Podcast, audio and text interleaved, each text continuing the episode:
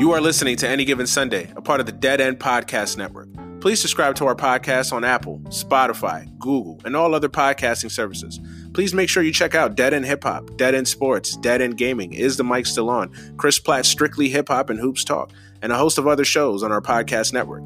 Thank you for listening and enjoy the show. You are listening to Any Given Sunday for Sunday, April 25th, 2021. I am your host, Manny Brown, joined as always by my co host, Josh Rodriguez. Josh, what's good? What's going on, Manny? Another week. Let's do it. Another, another day, another week in the life, man. Living the American dream. Right? Yeah, are we? Living the American dream. You know, trying Yeah. trying to anyway, right? You know.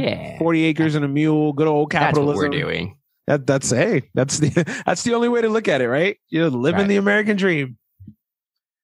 yeah, whatever. Um, what's up with you, man? How are you? I'm good, man. Can't complain. Busy week of work, but it's over, and I'm I'm just happy that it's the weekend. You know, everybody's working for the weekend. They say Everybody's working for the weekend. Uh, weather is crap today. Uh, we like I can't complain because we had two weeks of just beautiful, gorgeous weather here in the Pacific Northwest. So now we're getting the good old showers that we're used to and accustomed to. So um, today pretty much sucked, but I saw your son had a Yes, A first basketball game. game. Very first basketball game.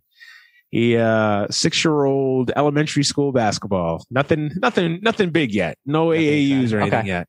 But He- uh he- we're, he we're, we're getting there. Progressing. Progressing there. progressing there. Slow baby steps. But he had uh, his no, his last first- name on the back of his jersey. Like that was fancy. Oh, we made that. We made that because like this Oh, was that's awesome. literally this was literally like, hey, you know, we're just getting a couple kids from first and second grade, starting a basketball league and yada yada. And I was like, okay, cool. Nick wants to play and sure. And I think he's still too young for AAU stuff, like real serious stuff yet. Yeah, So um yeah, you know, get his feet wet, let him practice, get up, you know. So he's been doing it. We've been practicing for like, you know, pretty much three months, three or four months. And uh today was his first game. And uh you know, just been drilling into him, just the basic stuff, passing, dribbling. right. You know, I mean, it was as it was as hilarious as six year old basketball can be. So Oh man. a bunch of James Harden steps out there, you know. Oh But, god. uh, yeah. but uh, but no, no, he's he's he's honestly like, and I'm not saying it because he's my kid. Trust me, because I if my kid sucked, I would tell you my kid sucks. I'm not that parent. Like my kid, if my kid sucks, please don't be that parent. Also, Right. like everybody hates that parent. Uh, no, but he's got a good concept of the game. He he has a passion for it. He loves it. He watch. He does Good. watch it, and he he he knows how to shoot. You know, his form, he needs to work on his form. I mean, he's six, but you know that, that Right. comes with time. But um, you know, he has a good idea. He's athletic, like you know, so he's, he's All right. He's, he's got a concept of it. He's got, you know, he's still got to work on his Right. dribble. Um, still got to work on passing. I mean, the, Six, the, man. the normal things that like six year old, a six year old needs to work on. Yeah. Yeah. right. But um, nah, he had fun. He had a blast.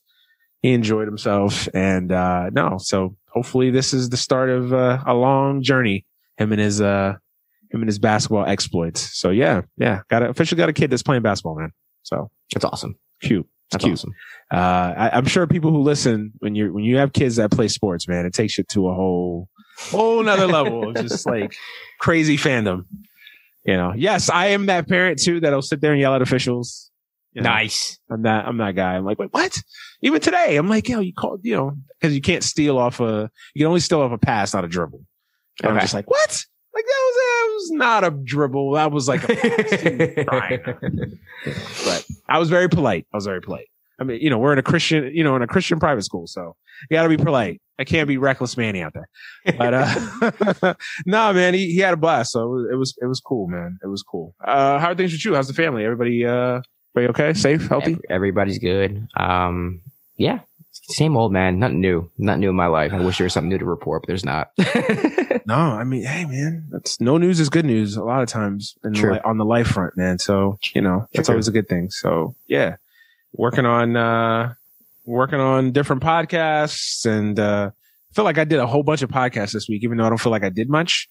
Like I didn't do the baseball pod Above the this Rim? week, but I did above the Yeah. rim. Yeah, shout out to Just for having me on there. If you guys haven't checked that out, go check that out. Uh, I did a, a snowfall season finale recap with a with a buddy of mine, uh, the Mind of Ralph, Just go check that out. It's on YouTube. So I did that. Uh, so did a couple things, man. Stay busy on the podcast. Rounds, front, baby. so. I like it. Hey, man, you know, I'm trying to be the hardest working man in podcasting. One for of them. One of them. Right. Good for I'm you. sure a lot of people have that title. So Yeah. trying to be, trying to be. But uh, um, I guess it was a good week today. This week in in in the world, I guess we you know we finally got one.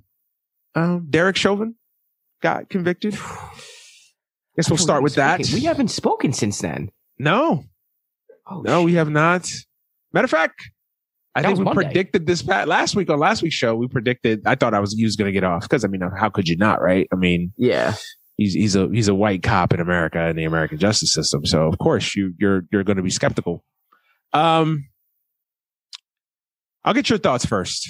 Um, what were just your thoughts on the whole verdict, how it played out, and Um, you know how are your feelings on it? Like, are you happy, bittersweet? You know, are you just like whatever? It's not enough. Where are you at on on everything? well, I mean, I am satisfied that the jury came back with three guilty verdicts. That Mhm. was the right call. So satisfied about that. Obviously, you know, for me, it's one of those things where it just because one cop was convicted doesn't mean that systemic racism is over. Like it doesn't mean that we solve the problem. And, you know, this was one case where I remember when it happened, a lot of my conservative friends, a lot of my cop friends were basically just like, oh yeah, he's, this is murder. Like, like even, even my most conservative and, and the friends that I know who work as cops back in Rockland County where I grew up, they were upset after the Minneapolis riots or protests, whatever you want to call them, because the police station burned down and they're like, we, we agreed with you that this guy was a piece of shit. He doesn't represent us. and Look what you did.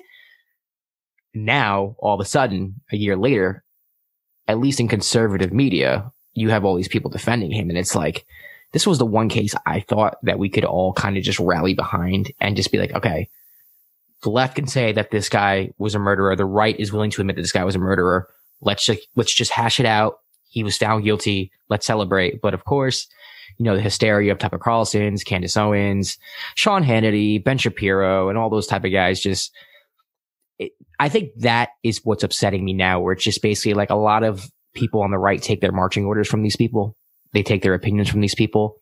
And I'm seeing a lot of people who I went to high school with and people back home where who who just have these opinions based off of what these people are saying. It's like, yeah, what happened to what you were saying last year? I thought this guy was, I thought this guy was guilty. I thought this guy was a murderer. I, I thought this guy didn't represent all cops. Now all of a sudden you think he's in, he's innocent because I don't know, uh, George Floyd had something in his system. So for me, it just reminds me that like, this is not going to stop, man. Like I, I, the way the media is, and a, a lot of times we talk about media being a problem, like mainstream media, like CNN and MSNBC, but like right wing media is a cancer. Like it just is. Like i- i- if they exist the way they exist, and they should exist the way they exist, because we do have a country where, listen, whether we like it or not, there's going to be free media. Like they have the right to, you know, report whatever they see fit. But as long as that exists the way that exists, as long as the right is what it is, like we're never as a country going to see eye to eye to this ever. Like I'm, I've just, I, I gained hope with the verdict and I lost hope seeing conservative media freak out to the verdict. It just doesn't make any sense to me. Yeah, I mean everything you said is spot on.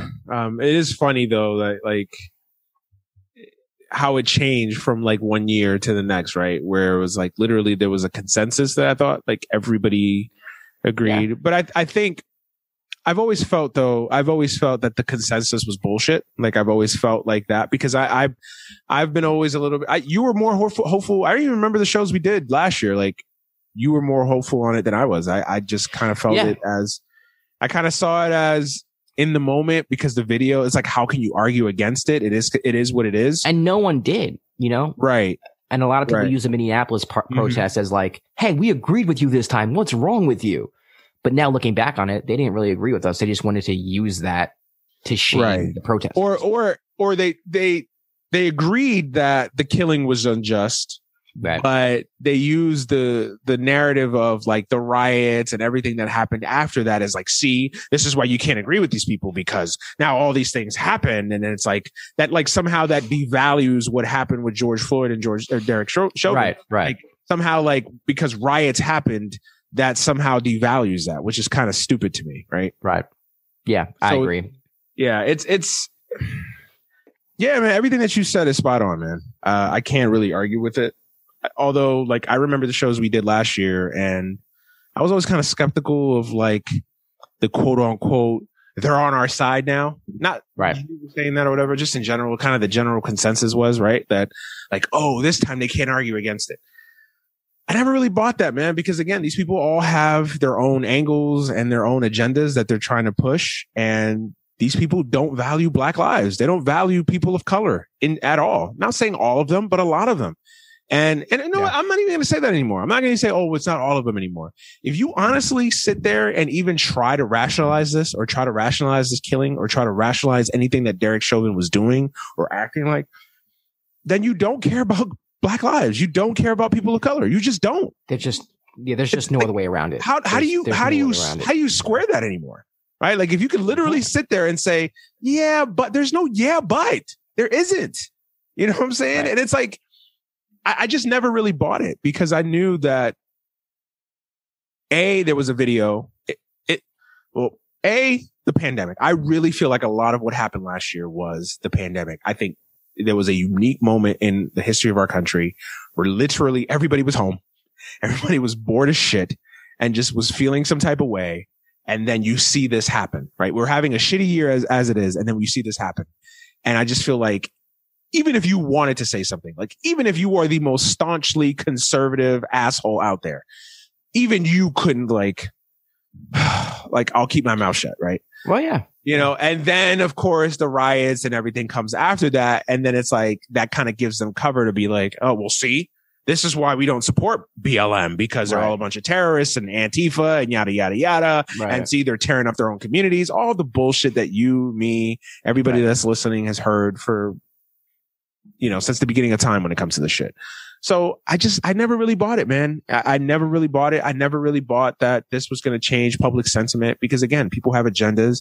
People don't, it's hard for, it's hard for people in this country, white people. And, and I don't even want to say white people because there's a lot of, we've talked about it on the show. Hispanics, Asians, it's everybody. a lot of it. It's a segment. No, there's even black people. Yeah, that's what I feel like nah, like this is just a media narrative that police officers aren't killing people, yada, yada, yada. And it's like, if you're just, but I'm specifically focusing this on the non black people. Like, if you just can't empathize with this shit that's going on, then like, when are you ever right? Like if Trayvon Martin didn't do it, that's how you, I feel. Yeah. If if if if if Tamir Rice didn't do it for you, George Floyd's not going to do it for you, right? You know, Ma'Khia yes. Bryant isn't going to do it for you. Duante uh, Daunte, uh, Wright isn't going to do it for you. Like, yeah. n- no one's going to do it. Alton, you know, Alton start like not, th- all the one, names. This one was, this one was in particular though, because like in a lot of the other cases, it's like, well, one was running, one was resisting, one was, like, you know what I mean? George Floyd literally like was as helpless as a victim as you could possibly have.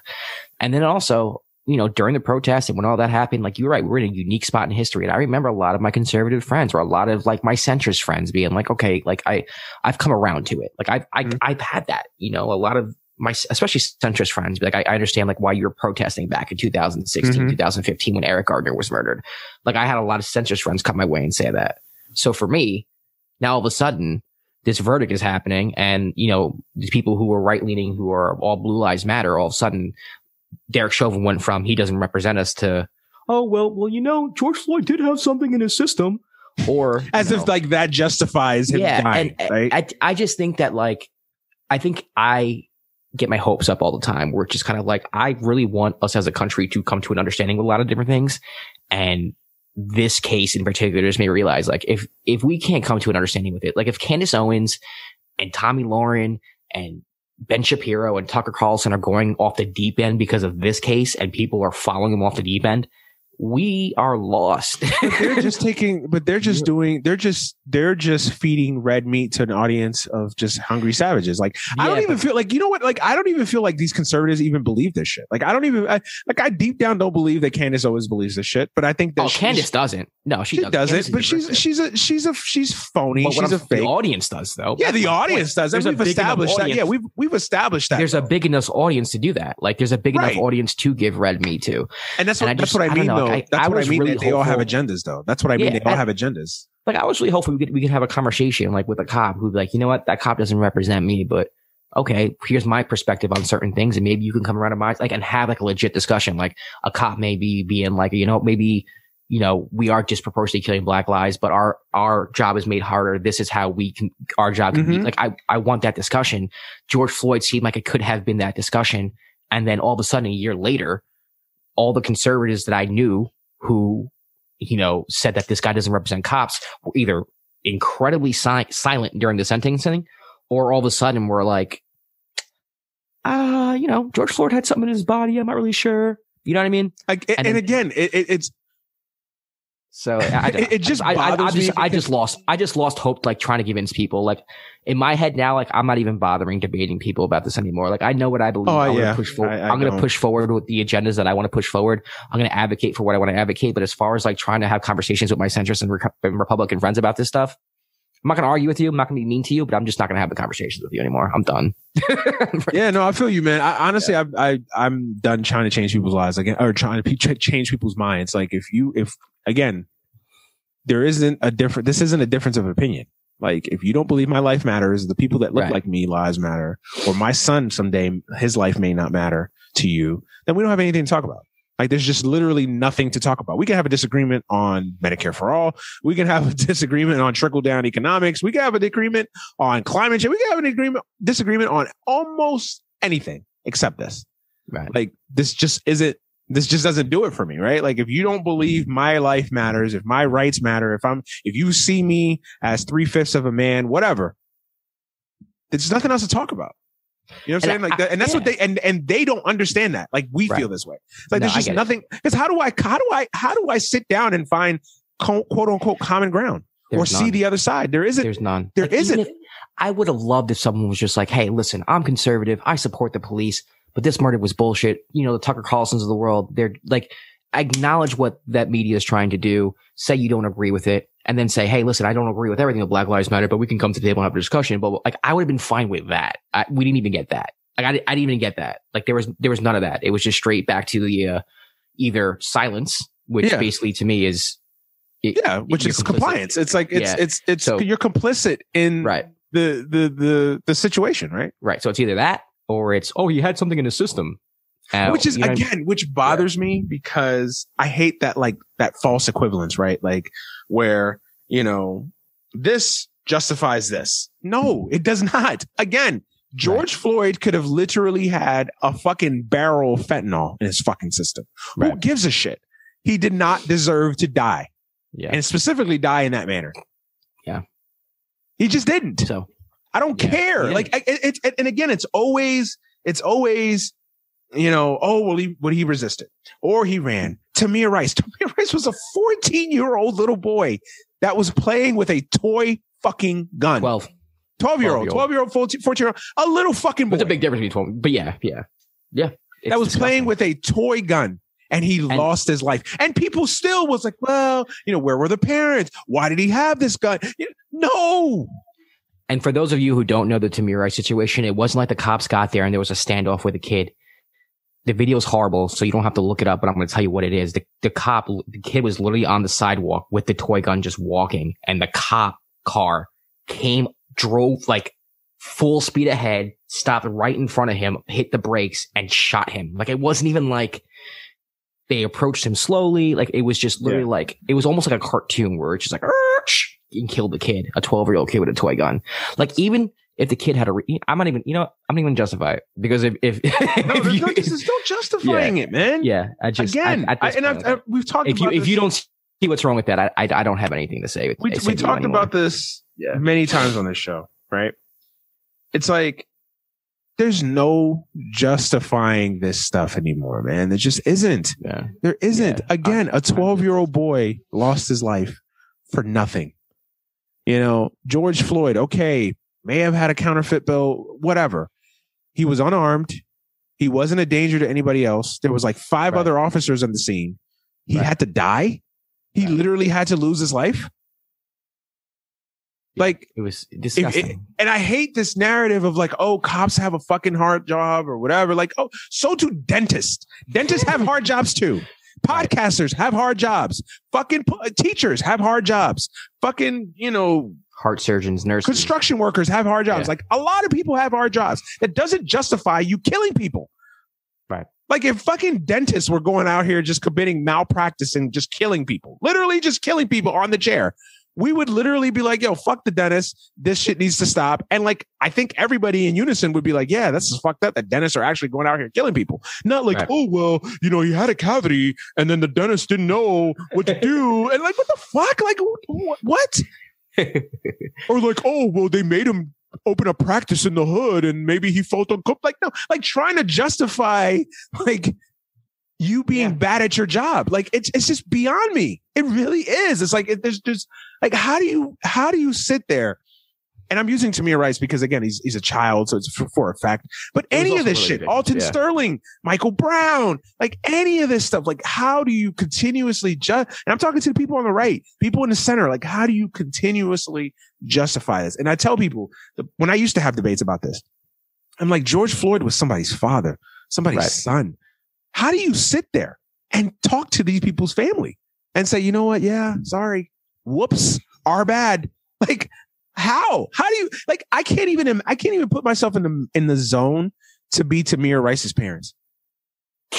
Like, I, I, I, can't. Yeah. And and it, and again, it hits me hard because again, I have a child. I have kids now, so it even it heightens this to a to the ultimate degree for me. Right? Like, I can't even sit there and even try to think how I would rationalize having someone sit across me and tell me, "Yeah, you lost your son because he had a toy gun." Like, how? And How do you even to see the footage of it is even to see and seeing the footage of it. worse. And then Yeah. this going to trial, these police officers getting off, and you have people in the media, people on the right, center, whatever, justifying it. Oh, well, this, or oh, cops have hard jobs. Who gives a fuck? Again, construction workers have hard jobs. right, That doesn't Also mean they should like not right.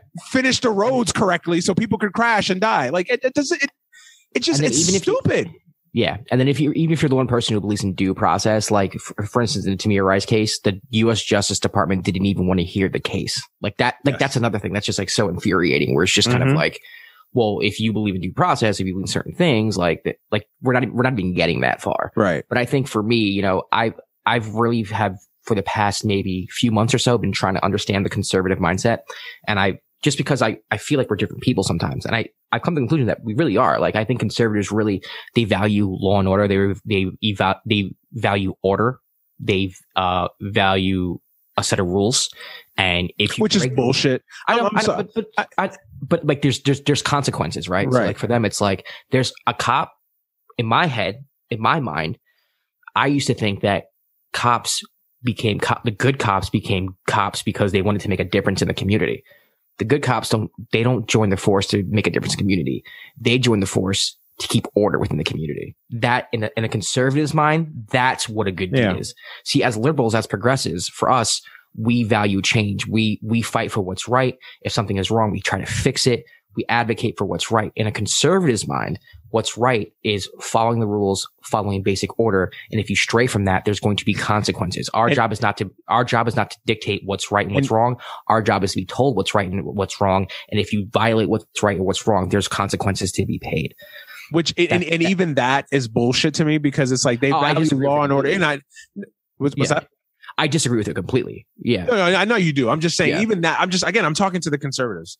Yeah. Even that is bullshit because they value law and order, but yet January 6th happens, right? Which is literally like the the most heinous shit you can do beyond maybe like killing people, right? Is just like literally planning an insurrection and a coup of your government, like literally. It's it's Like- it's the worst domestic terrorism act that we've Right. had in our country. like like they value message. law and order they value law and order but they're the first ones to you know attack a cop if a cop tries to arrest them they kill right the fucking they're the cop. first right or they're the first ones to plan an insurrection or they're the first ones to you know basically go ape shit when something doesn't go their way Right. so it's like it's bullshit all of this is bullshit I- i'm sorry like no, I agree. I, I think I think it's a bunch. they're I think- phonies And I said they just don't care about black people let's just Right. call it like it is they don't give a shit about black people That's what it is. If it was blonde, I, I've said this before in private and I'm saying it on air. If it was a bunch of blonde fucking women across this country getting shot by the police, the police would be abolished tomorrow. If literally blonde women were out in these streets getting pulled over, held at gunpoint at, you know, at a grocery store, whatever, and lives were lost and it was blonde haired white women, police officers would not exist. They wouldn't. It would take five. Uh, Wouldn't even take five. It would take two. And and they would abolish police nationwide. No, I they don't give a fuck about black people. Like, let's just be real. Like, they don't care No, about black I, I people, bro. I, They listen, don't. Care, they don't give a shit. They don't. They don't. And I, I agree with you on that. And my thing is like I'm I'm past that point where at the Mhm. point where it's like I told you I don't want to debate anymore. I don't want to argue Right. with these people anymore.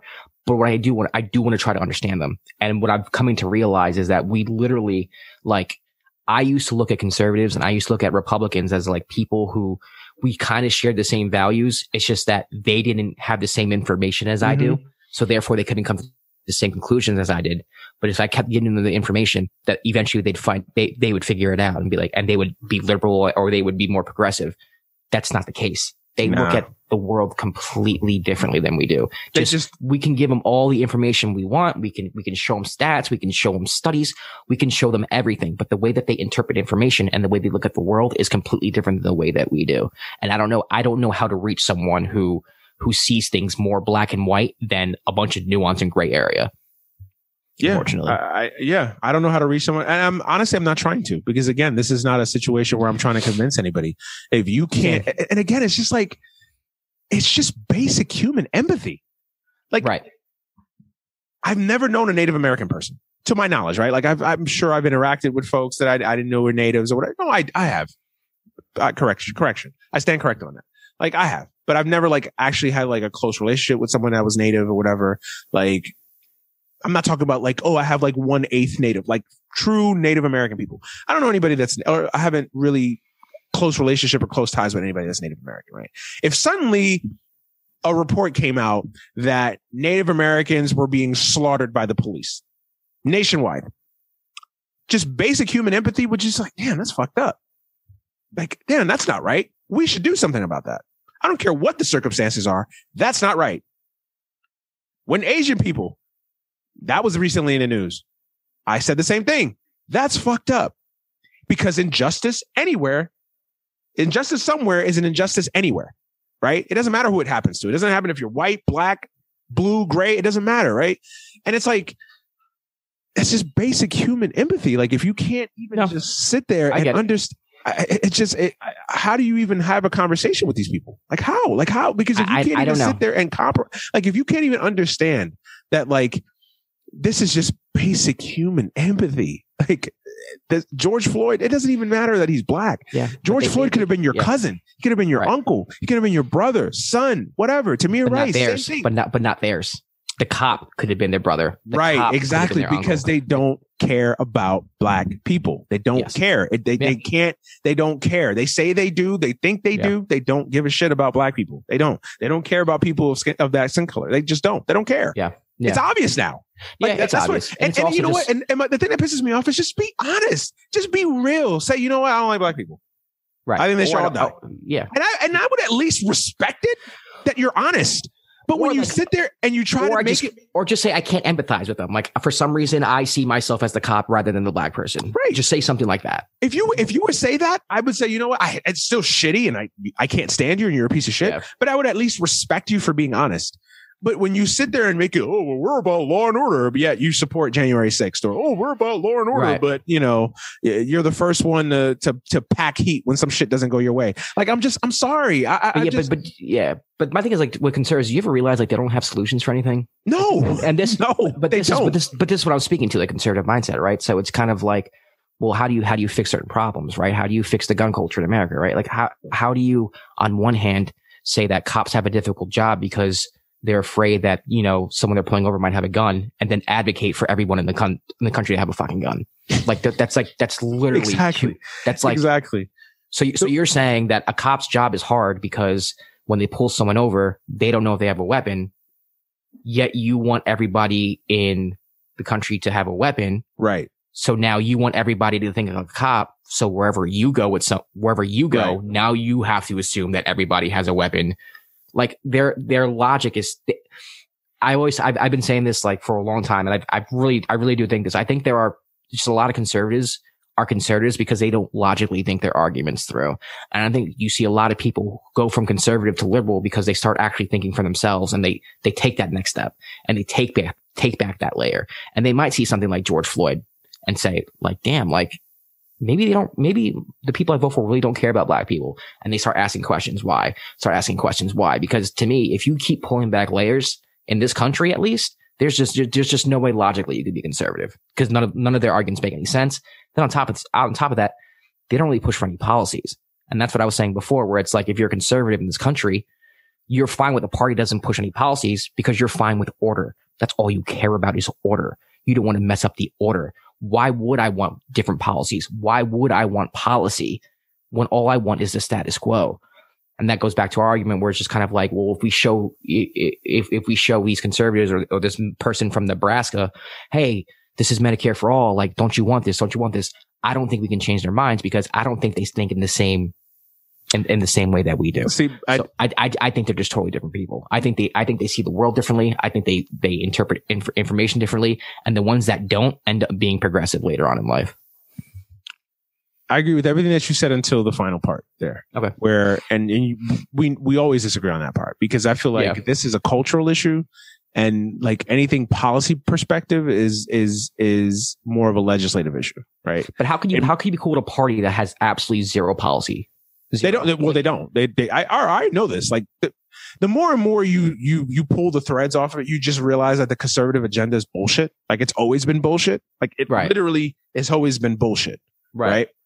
Like, like, like even like the conservative hero Ronald Reagan, he literally was a president of an administration that was literally funneling drugs into this country to fund secret Right. wars. But he's also law and order and also was running a campaign called, you know, say no to drugs. So like, Right. like you can't write this shit. Like you really cannot write. You can't script this shit. Like it's, it's there. Jokes write themselves, right? Um, so yeah, I, I understand that the conservative agenda is bullshit by definition. My issue, my thing that I've always said this is like to me, the, the, the Black Lives Matter thing and like you know, Medicare for all are different. Yes, there's elements of cultural aspects to it, but at the end of the day, one is fully a cultural thing and one is a policy thing for me. Like one is because Black Lives Matter doesn't affect a woman in North, North, I'll say it, Nebraska, right? I think that's what the state we use, right? Nebraska. Yeah, and that's in Like, Nebraska. like, if you're a if you're a conservative mom in Nebraska, you could give a shit about Black Lives Matter. You can't Right. because none of your kids are black. You'll never have to go to bed at night worrying that your fucking child went to a basketball game and on the way to the basketball game, some cop felt Right. threatened by his by his mere presence, or Right. some white woman felt mere, pre, you know felt threatened by his mere presence, right. or some But you know, idiot you know everybody in the in the police Right. department in your small town. Right. Yeah. Right. So it doesn't it doesn't affect you. But a Medicare for all may affect you differently because we all know someone in our families that may need health care or whatever. So that's why like that's where I square it. And it's not it's not exactly a perfect argument. I get that. No, I get it. I, But- I just think that I, I agree with you on that access. My my thing is it's it's not a conservative's nature and it's not a conservative's mindset to say, okay, so let me advocate for change because that's an antithesis of what a conservative is. They they don't do that. they don't. just kind of they don't. kind of accept unless it affects them. they accept uh, they accept the world for what it is and they just live within that world. Conser- that's what they're conservatives don't do. like socialism, but they'll take a fucking stimulus check. because they don't know what socialism. Oh, true. okay, you got me there to, to a, to a point. But you know, some I, I'm, I'm not. Some do. Some understand. Some. You give them the benefit of the doubt that they don't know. I, I think they know. I think they know their shit is bullshit. I think they know it. I think, I think some of them do. I think Yeah. they do. Like I, again, I, I think I know think- people that literally do not like any socialist, no, any democratic socialist policies at all, but will fucking sit there and scream to the high heavens the the day their fucking stimulus check clears, or their financial aid clears, or you know their PPP loans clear, or whatever, right? Like, and it's like you do know that this is all an element of socialism, right? Like you, like legit textbook definition Yeah. of socialism. No, I, I And it's like, I- I uh, get- but, but again, it doesn't bother them because when it affects you, right? Right. Like it's like like conservatives hate big government until you need government, well, conservatives love big government. By the way, they just don't know it's big government. Like, right? they're cool. They're cool with farm subsidies. Like right, you want to exactly. Wall. Right. Like you want tax cuts and you want the deficit to pay. You Exactly. love big, you like a heavy military spending. You love big government. Wasn't Like, it Ted Cruz that like refused to give New Jersey aid for Yep. uh Sandy? But then when Texas needed fucking aid, then he Yep. then he like was mad that like it's like You- again, it's like again, it's like stop. My thing is like, yo, let's start calling shit for what it is, bro. Well, we have People been. We have been lately. We, me and you have, but I'm saying Yeah. people just in general, like, yo, let's start calling shit for what it is, bro. These people that debate black lives and blue lives, they're just Yeah. fucking, they don't care about black people. It's So just, what do you- just, it is what it is. a lot of them do. I, I agree with you with that. What do you, what do you think about like a religious person, right? Who is pro life. So, but they don't want, they don't want any like contraceptives. They don't want any like, they don't want funding for Planned Parenthood that is proven to decrease the amount of abortions in the country. Right. So you're pro life, but you don't want any policies passed to decrease abortions. My thing is, is that I don't think they care about decreasing abortions. They just want people punished for having abortions because it's against the order and it's against the rules. right. They have no type of desire for any advocacy. Absolutely. It, it's not, uh, it's not up to them to change the law. It's not up to them to take actions to try to prevent abortions right. abortion is wrong, period. And those who do, who take in part in that should be punished. And I'm going to live in a society that does that because I think abortion's wrong. It's not up to me to advocate for change. That's how a conservative thinks. That to them is honorable and that to them is the right value system to have. right. So that, Absolutely. So, so to me, it's just kind of, I, I don't know how to convince a conservative who's been religious all their life, who may not be racist, who, you know, just goes to church every Sunday, who's pro life that like, Hey, listen, if, you know, if, if you really want abortions to stop, like you would be in favor This of is, funding Planned this is the funniest You would part for be- me. But, and, and it's like, but for them, it's like, well, to them, contraceptives are wrong. To Right. them, you know, defunding Planned Parenthood is wrong. Right. Right. It, it's, it's, it's, it's, it's like this order thing that they can't like, they can't get They around. fetishize with it. It's like a fetish with order. Yeah, and I, I'm just starting to realize that, like you Yeah. and I, like No, that's a good point. That's a good point. If if you and I have like this issue with something, our first instinct is like, what the fuck can we do to change this shit, and let's Right. do it right now. Like that's that's and that is a progressive instinct. That's a liberal instinct. A conservative instinct is not that. A conservative instinct is, hey, well, that's just the way the world works, and whoever breaks those rules, we're just gonna have to punish them. It's not up to us to kind of change it. You know, I wish there were. They they probably do wish there were less abortions. They wish nobody had abortions, just like you and I do. We don't want to see that happening, Mm. but it's not up to them to change it. That's the way the world is. That's how the world works. Those are the rules. And whoever does it should be punished. I've always felt like people, but this is this is the funny part, right? I've always felt like religious people are the biggest phonies, are the biggest fraud. This might be sacrilege. Some people may listen to the show, but I, I'm Yeah. I- hey, I'm feeling some type of way tonight. Um, um, I feel like I feel like religious people are the most phony, full of shit people out there because I, I, I'm not going to say everybody. I'm not going to generalize. I'm not going to say every religion and every person in every religion is like this. You have I to ignore like- hypocrisies in order to be this religious, but I'm sorry to cut you off, but yeah, go ahead. Yeah, no, I, I, I really do. And, and I've, I've only seen it more because I married into a very Christian conservative family Mhm. and my wife's family, right?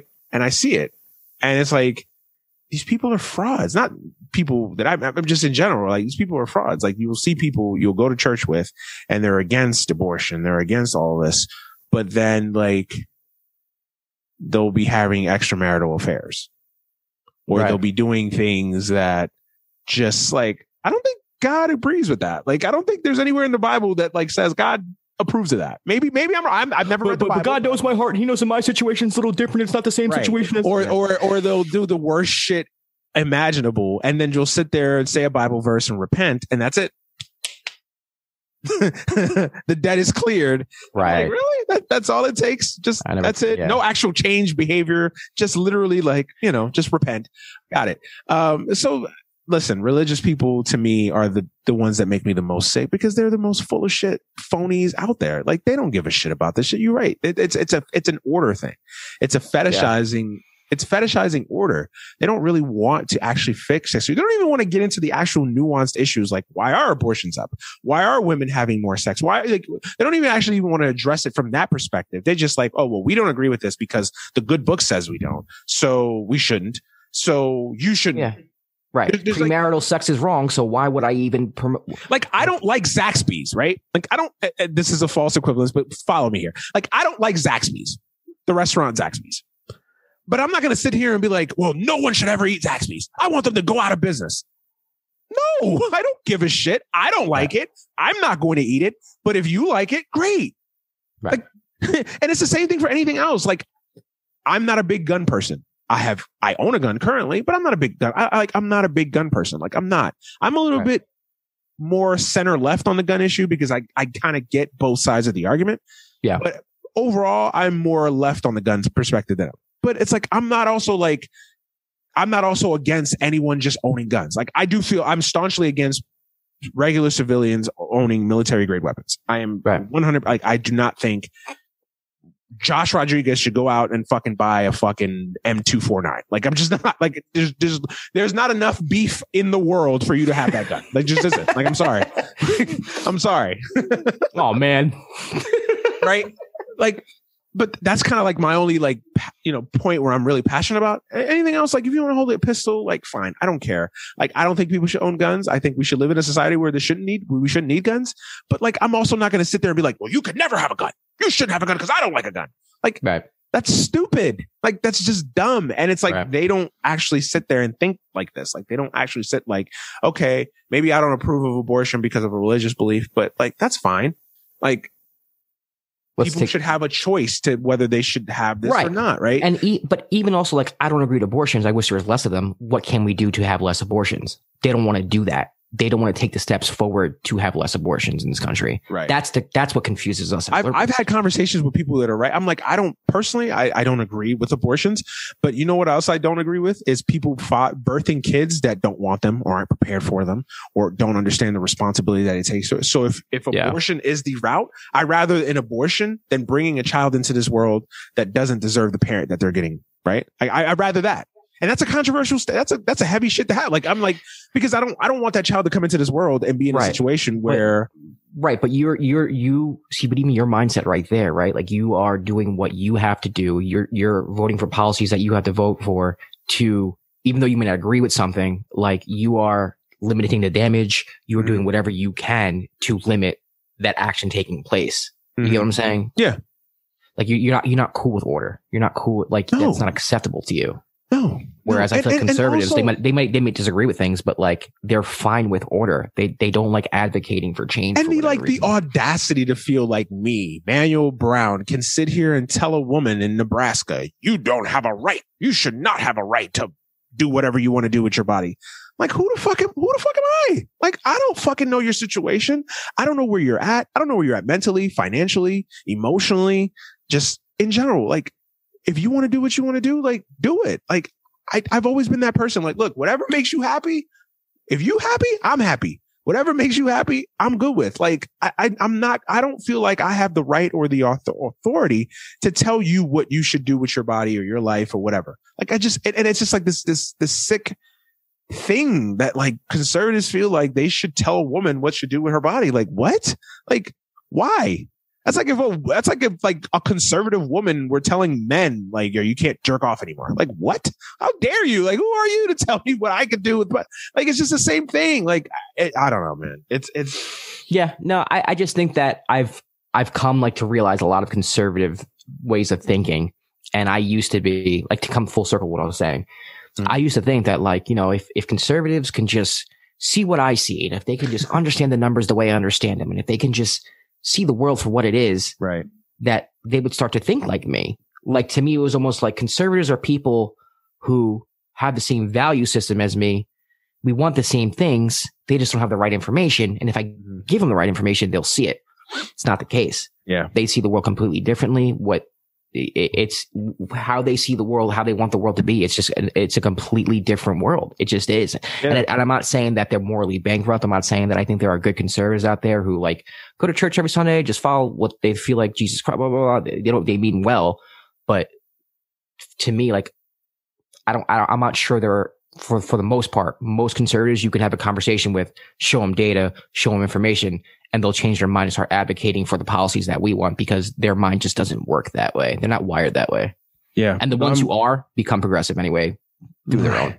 Right, right. Yeah. And the good ones, if you sit there and I, and I've always said this, this and this applies to the police argument, this applies to anything, right? The good ones that that are good ones, the solid ones, right? The good apples, whatever.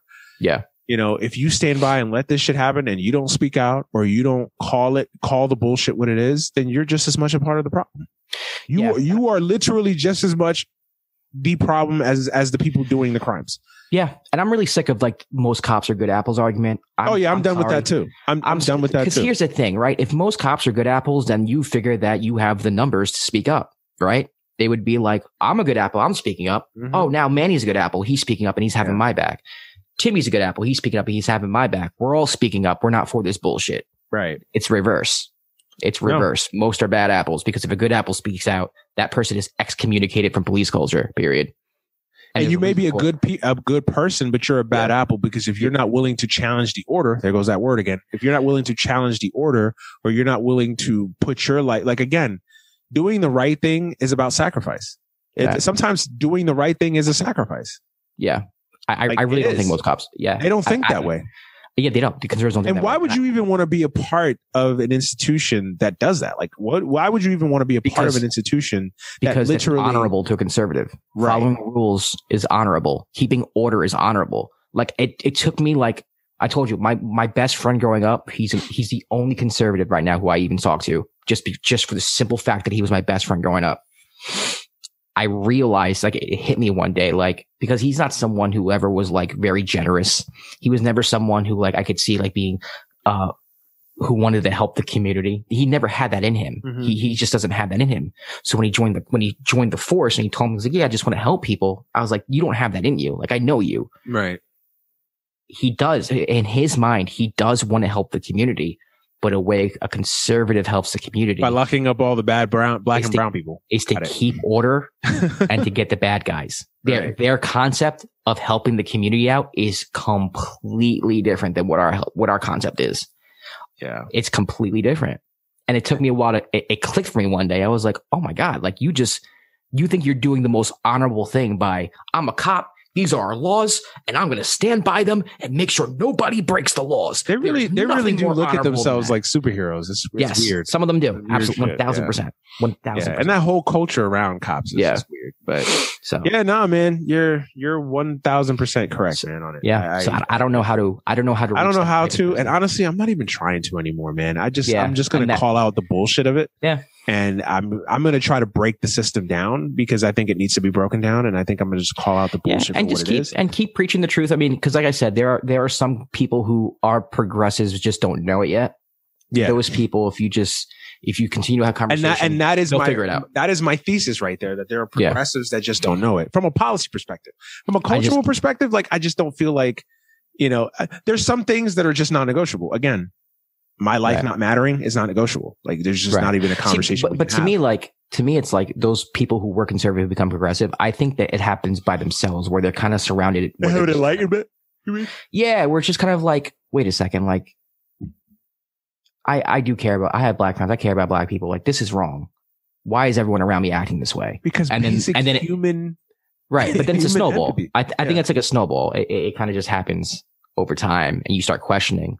And like I said, I don't think you can be a conservative in this country unless you don't question anything and unless you you don't follow order. Because if you start asking why and why and why, and you start actually realizing a lot of things about this country, and then you take on factual data, right you see how you, there's no way you could be conservative. and, and even that way. and even that but see this is this is where you you you you break that down right and we'll we'll close well at least we'll we'll, we'll move the conversation forward you know you you realize that it's all bullshit right because again these same conservatives that want order are the same ones that'll fucking throw a hissy fit if an election doesn't go their way and challenge order like you know like literally go as far as like literally storming the united Well, states Well, because to Capitol them, to them, the order was already broken.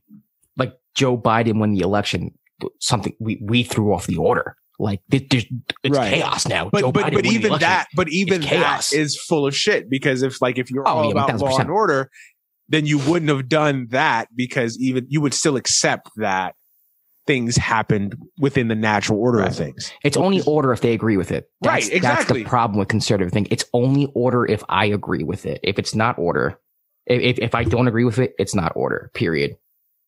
Right. Yeah. So going back, or at least circling things back to the Chauvin trial, because I think we would just went completely. That was an interesting discussion. I like. well, no, it, well, it's, it's it's tied into the Chauvin trial. Yeah. I just, I, I, my whole point on the whole Chauvin thing was just kind of like, I'm not really celebrating it. Like it was cool. Like in the moment, yes, I was celebrating, obviously, because I'm like, thank, more of a relief, honestly, that just like, thank God they fucking threw this cocksucker into jail, but and convicted him. But more so than anything else, I'm not happy. I'm, I don't feel like, oh, the tide is turning and that now, you know, all cops are not going to be held accountable by the strict arm of the law. I, I just don't believe that at all. I think this was one case that went a certain way, went in the favor in the way that we wanted it. And that's it. And we should celebrate that. But now don't automatically think, and I'm not naive to think that like now all every single case is going to go the way we want it to, or that these things are all going to just change overnight. They're not. Right. So that's why I'm like, that, that's, let's pipe down the celebrating. Right. Let's Yeah. pipe down the, the, the, the, the, like, oh, we're there. Mission accomplished. No, no, there's no mission accomplished here. Like, you know, literally as we're getting this verdict, like a black woman was get a black girl was getting shot, murdered in another U.S. city, right? Like this, this, this is an epidemic and it's happening still. And, and it's like, and that's, and, and, and, and that's the other thing that bothers me too. It's like, even just from, and this is just, this one shows you how like egotistical these police officers are, right? Like, even if you don't even believe with this shit, right? Even if you don't even care one iota, you think what you're doing is right, whatever, right? There, there's has to be something in you that, that will tell you like, damn, the heat is on cops in general. Like, let me not draw my gun unless I am absolutely 1000% certain that what the, it's a clean shoot. What I'm doing is right. Like you would just think, just even just basic common sense, like, yo, it's fucking hot right now. Like the last thing I want to do is fucking shoot somebody that didn't deserve to get, especially a person of color. And it's like, in a way, it's almost like they're doing it more now, like to almost like justify in a way that like, They're it's scared just, it's weird. because they're scared. They're- I, I think they're even. Well, their jobs are hard, Josh. I, I don't know if you knew this, but they're, they're police officers have, it's like top three hardest jobs are police officers, um, police officers, and I don't know, pick a, pick a random, you know, County sheriffs. State troopers, You know, the, the guy, the, the guy that fixes like, uh, firefighters. no, not firefighters. No, no, no, no, no, no. They, love conservatives. Love them firefighters. Oh yeah, they love, they love them. I, I fucks with firefighters. That's the other thing too. Like, I know this has been a meme, but I'm gonna say it again. Like, if Yeah. like if fucking fire, like no one ever says like fuck the firefighters. Like no one, like no one ever says, yo, those fucking firefighters are letting black people die, right? Like, no, no, they actually like try to sell, save and help people, right? Like, if a fucking fire is burning down half Right. of fucking Brownsville, firefighters will go fight a fire in Brownsville, just like they will Right. fight a fire in, you know, Timbuktu, Iowa. We're just 98% white. Like, Right. because firefighters just do a job, right?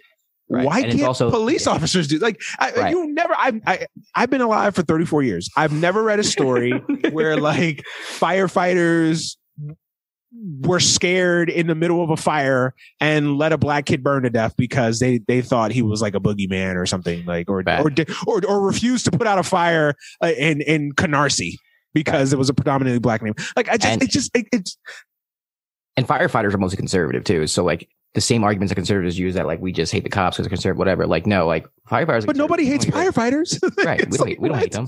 I respect I respect the shit out of firefighters. It takes me 45 minutes to jump into a fucking pool. These motherfuckers are going to a burning Right. building. Absolutely. will. Absolutely, Like- motherfucker. I, yo, I don't even fucking like if the fucking stove is too hot. I'm not even using Yeah, the I am not going. I'm not even, you know. Yeah, you, Like, if for you're real, a yo. firefighter, I fucks with you. Like, But I- hey, I- but hey, we might, but hey, we might, Josh, we might not Josh, align politically, but Josh, you're wrong. Cops still have the hardest jobs.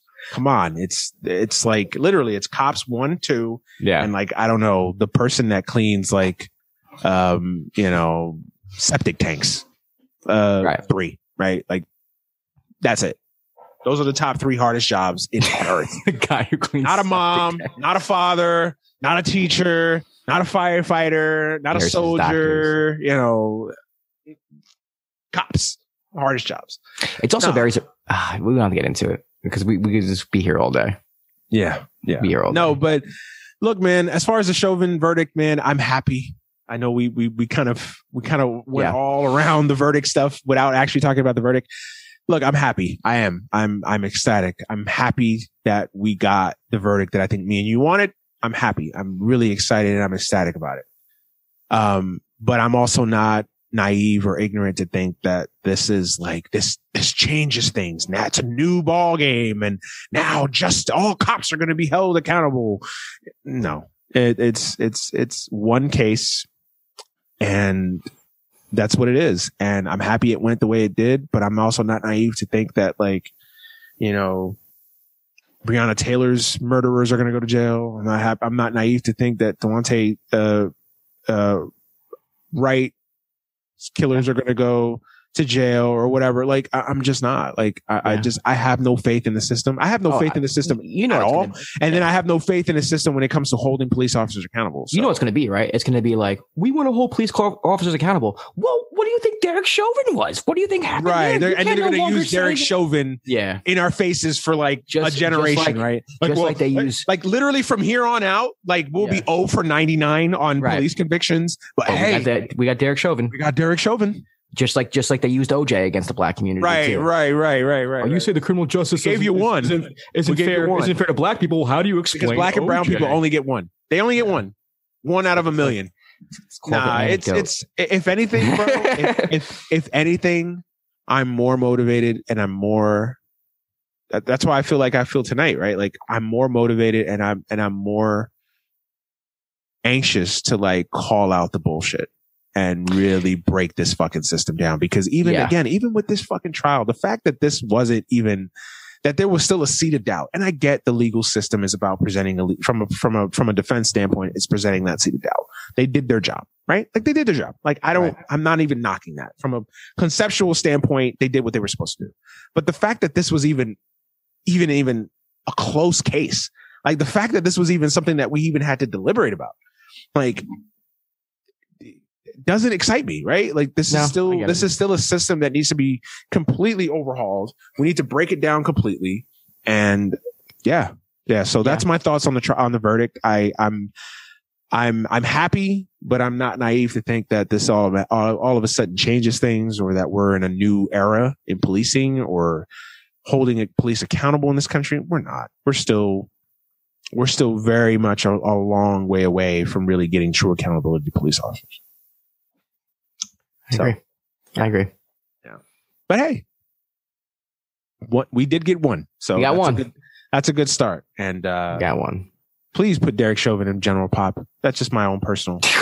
That's not happening. Yeah, of course not, right? No, no, no. no. He, he will be in the most tightly confined, nicest fucking pri- like they will scope the prison where they sent this fucker to and make sure it is the least like least problematic prison you could probably put a fucking cop in. Is yeah, yeah, man. Oh man. I, I'm just, you know, that's the other thing too. I'm just like so before this, like I'm- just so defeated by it. I was, I was defeated by it last week. We were talking Yeah. about the, the the Wright killing. It was just like I'm just so over this shit. yeah, I'm over it too. I Because it's like, what else is there to say? Like, Yeah. and we have another, we have another shooting this week with uh Ma'Khia Ma'Khia Bryant. I think that's how you pronounce her, right? Ma'Khia Bryant.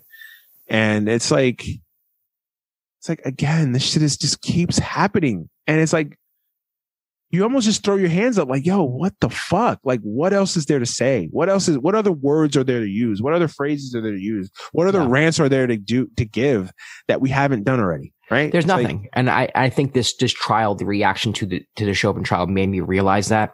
And like, I, and it's weird, in a weird way, I have a sense of peace knowing that like, I shouldn't just be arguing with these people anymore. And now focusing on, okay, I still want to advocate for change and I still want to change the system. So let me just focus all my energy on that.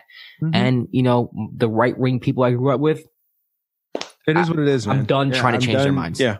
Yeah. I was just done a long time ago, bro. I just, Yeah. because I just found myself getting upset and angry and literally feeling hopeless because it's like, no matter how many, no matter how many factual points I'm presenting, It doesn't matter. it doesn't matter. Or they're, Yeah. or they're bringing up these like really stupid straw man arguments that really don't apply to anything. It, it, it's, it's just, it, it's, it's, yeah, it's it's defeating, man. It really is defeating. So it, yeah, yeah. I'm with you, man. I'm with you. Um, but let's talk about some more positive things because Hey, we'll, we'll we'll be here all night talking about the world and how fucked up it is. And but again, police officers have a hard job. You know, I I have to stress it. They have the toughest job, not just in this country, the world.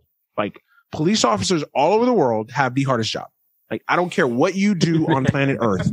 Like I don't care if you're like that factory worker that works for Nike that like is sitting there making like 10 cents a day, you know, sewing Foamposites or some shit like that. Like it doesn't matter.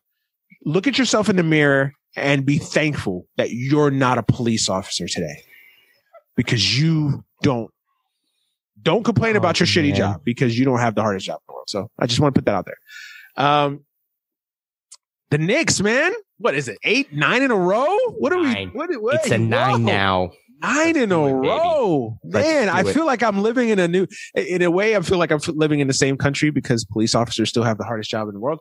But, but in, a, but in a way, I'm feeling like I'm, a, I'm living in a different country because the Knicks are actually good. Oh, we're Like, in a they're simulation. a good We're- team. One thousand percent is simulation. Like we're not in the real world right now. This but yeah, this it's is- yeah, this is different, right? It's weird. We we play the Twilight Zone. Suns on Monday, and it's like a big time matchup. It's kind of weird. It's weird. I love good, it. man. It's good. I said it. la- We talked about it. We talked about it briefly last week, but no, man. It, it again, it's good for the Knicks to finally be relevant again. The Knicks are look. eh, There's jokes about the Knicks or whatever, but at the end of the day, basketball, the NBA is better when the Knicks are good. It is. It, it's like they're they're they are a pillar franchise. It's like the Lakers, the Celtics. They are a pillar franchise. When the Lakers are good, basketball's better. When the Celtics Yeah. are good, basketball's better. When the Knicks are good, basketball's better. Same thing in football. When the Packers are good, football's better. Cowboys, as much as we all hate them, when the Cowboys are good, it's, Oh, it's yeah. better. Yeah. Football's better when the Cowboys are good because then you can shit on about the Cowboys eventually blowing it, right? Like same thing in, in in baseball. When the Yankees are good, baseball's better. You know, it just is, right? Same thing in the Knicks. You know, finally them being relevant again is a good thing. It's a good thing for the sport. And uh, I'm I'm happy for Knick fans, man. The true Knick fans, the common sense having Knick fans. I'm happy for them, man, because it's been a slog for Yeah. for about 20 years. Outside of like maybe Yeah. one or two years, it's been a just complete slog to get through. Um, to get through these Knick seasons, boy. Whew. Um, but yeah, man, how are you feeling as a Knick fan, man? How how are I- you? This team is easy to root for. That's why I like it. It's a right? lunch mm-hmm. pail crew, you know. yeah, it's a lunch pail crew. You have It's, it's a bunch of discarded guys, you know. Yeah, like Alec Burks and Reggie Bullock. Like, who knew? You know what I mean? And then you have Immanuel Quickley, who's our rookie. Derrick Rose, nice little, you know, vintage Rose every now and then. He's been playing fantastic. Right. It's a bunch of players who are playing for each other and playing with each other and with a purpose. There's no like selfish basketball. Like never during the game am I like getting frustrated at any particular player because they're playing like a selfish asshole, which Mhm. you find very common in a lot of different teams, whether they're good or not. There's always that one or two players that you're just like, Mhm. oh my effing god, like pass the damn ball. And the Knicks don't really have any Right. of that. And it's for someone who likes ball movement, who likes the team oriented game. I, I, I love to see it. Like it's, they play hard every night. They play defense. There's a culture. They all love each other. Like that's another thing. Like if someone goes on the floor, they're all helping that person up. They're celebrating on the bench. Like Obi Yeah. Toppin hit three three pointers today, which is crazy. Like I said, we're in a simulation and every, everyone was just like in jubilation because they're all rooting for this kid and I'm rooting for this kid. He's Yeah. horrible this year, but I still want to see him succeed. Everybody wants to see everybody succeed. There's not a single player on the team who I dislike, even though there are some Knick fans who don't like Elfrid Payton. I don't mind him, whatever. It's just, it's just a fun team to root for, man. It's just, it's, it reminds me of the team and I'm, I'm, I know I got a lot of flack for this, but it reminds me of the team before the Knicks traded for Carl, Carmelo Anthony when they had Amar'e Stoudemire going. Julius is Amar'e. You surround Amar'e with a bunch of talent. You surround Julius with a bunch of talent and, and it, it just fit and they were fun and they all got along. This time around, I don't think they're going to blow it up for anybody, which makes me really happy because for the first time in a long time, like it's not just one season. Like I think that for the next four to five years, the Knicks are going to be in the playoffs and who knows? Maybe they add someone later down the road without like having to gut their whole team. Maybe they draft a, a superstar. Like who knows what can happen? But I finally feel like the Knicks are officially back because they were never officially back during the Melo era. They had one good year and everything else was just awful. And it took a while to get to that one good year because Right. D'Antoni and Melo never got along. It took them two years. So Right. finally, I feel like some sense of security that this Knicks team is going to be good for a while. And I haven't felt that way since I was seven. yeah, no, everything you said is spot on, man. It's it's it's uh it's good. It's it's a good thing. It's a good thing. I I've been watching the Knicks a lot lately. Um and it's it's a good story, man. Again, it's I'm I'm I'm I'm partial I'm partial because obviously I I have family members that are Knicks fans and I've I've always you know, the Knicks are my second team. I I I do say that. I do want to see the Knicks do well. Um, I'm a Thibodeau guy, so I'm glad that Thibodeau's finally getting his due, kind of, you know, repairing his rela- his his reputation again. Because I don't know if you noticed, but like amongst NBA Twitter, Thibodeau was like a bad coach. Apparently, like he was. A Oh yeah, Minnesota coach. ruined Yeah, his reputation. Minnesota ruins everybody's reputation. Exactly. The, the the same organization that like still can't figure it out, you know, with all that talent. Like literally Minnesota has more talent than the Knicks and somehow they're vying for a lottery, which is tells you everything you need to know about Minnesota.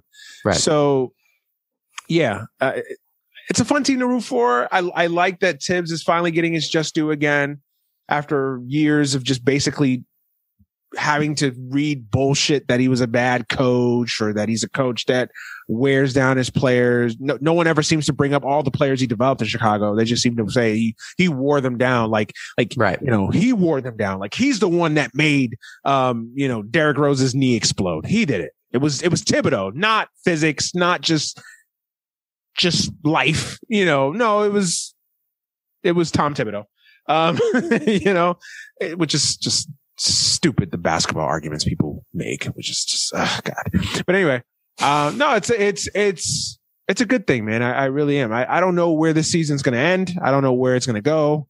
Um, you It's know, already but hey, it's al- it's but this is, success. but this is, but this is, this is all gravy for you guys. If you're a Knick Yeah, fan yeah. right now, if you lose in the first round, if you lose in the Eastern I'm Conference fine. Finals, if you're fortunate to get that far, wherever, right? This team- is this this year is a ride. This is a roller coaster ride, and no matter where you stop in the roller coaster, you're just ecstatic because you're Yeah. just not a bottom bottom feeder anymore. You know what this kind of reminds me of? This kind of reminds me of the Nets before KD and Kyrie, thing. where they had a fun team, a lot of young players that they were developing. And I'm interested to see though, because again, the, the, the specter of James Dolan still lingers. I know you don't want to hear this, but he's still, he's still the guy signing checks at the He end of the day. You're right. And I wonder if he's going to get, he's going to get a taste of the Kool-Aid. You know, he's going to see like, wow, this Kool-Aid is fun. This grape drink is amazing. Let's get some more. Like, let's, you know he don't drink. He don't drink grape drink. James no, Dolan does not drink grape drink. Right, right, right, right. That's for that's This this uh, what's what's a high class? I I don't know any high class going off the top of my head. um, no, $79 James Dolan is gonna get. He's he's not gonna take this in stride, man. He's gonna sit there and he's gonna be like, "Yo, let's figure out a way to get Giannis, or like let's figure out a way to get Karl-Anthony Towns and trade Julius and like the next 16 first round picks that we have um, to get.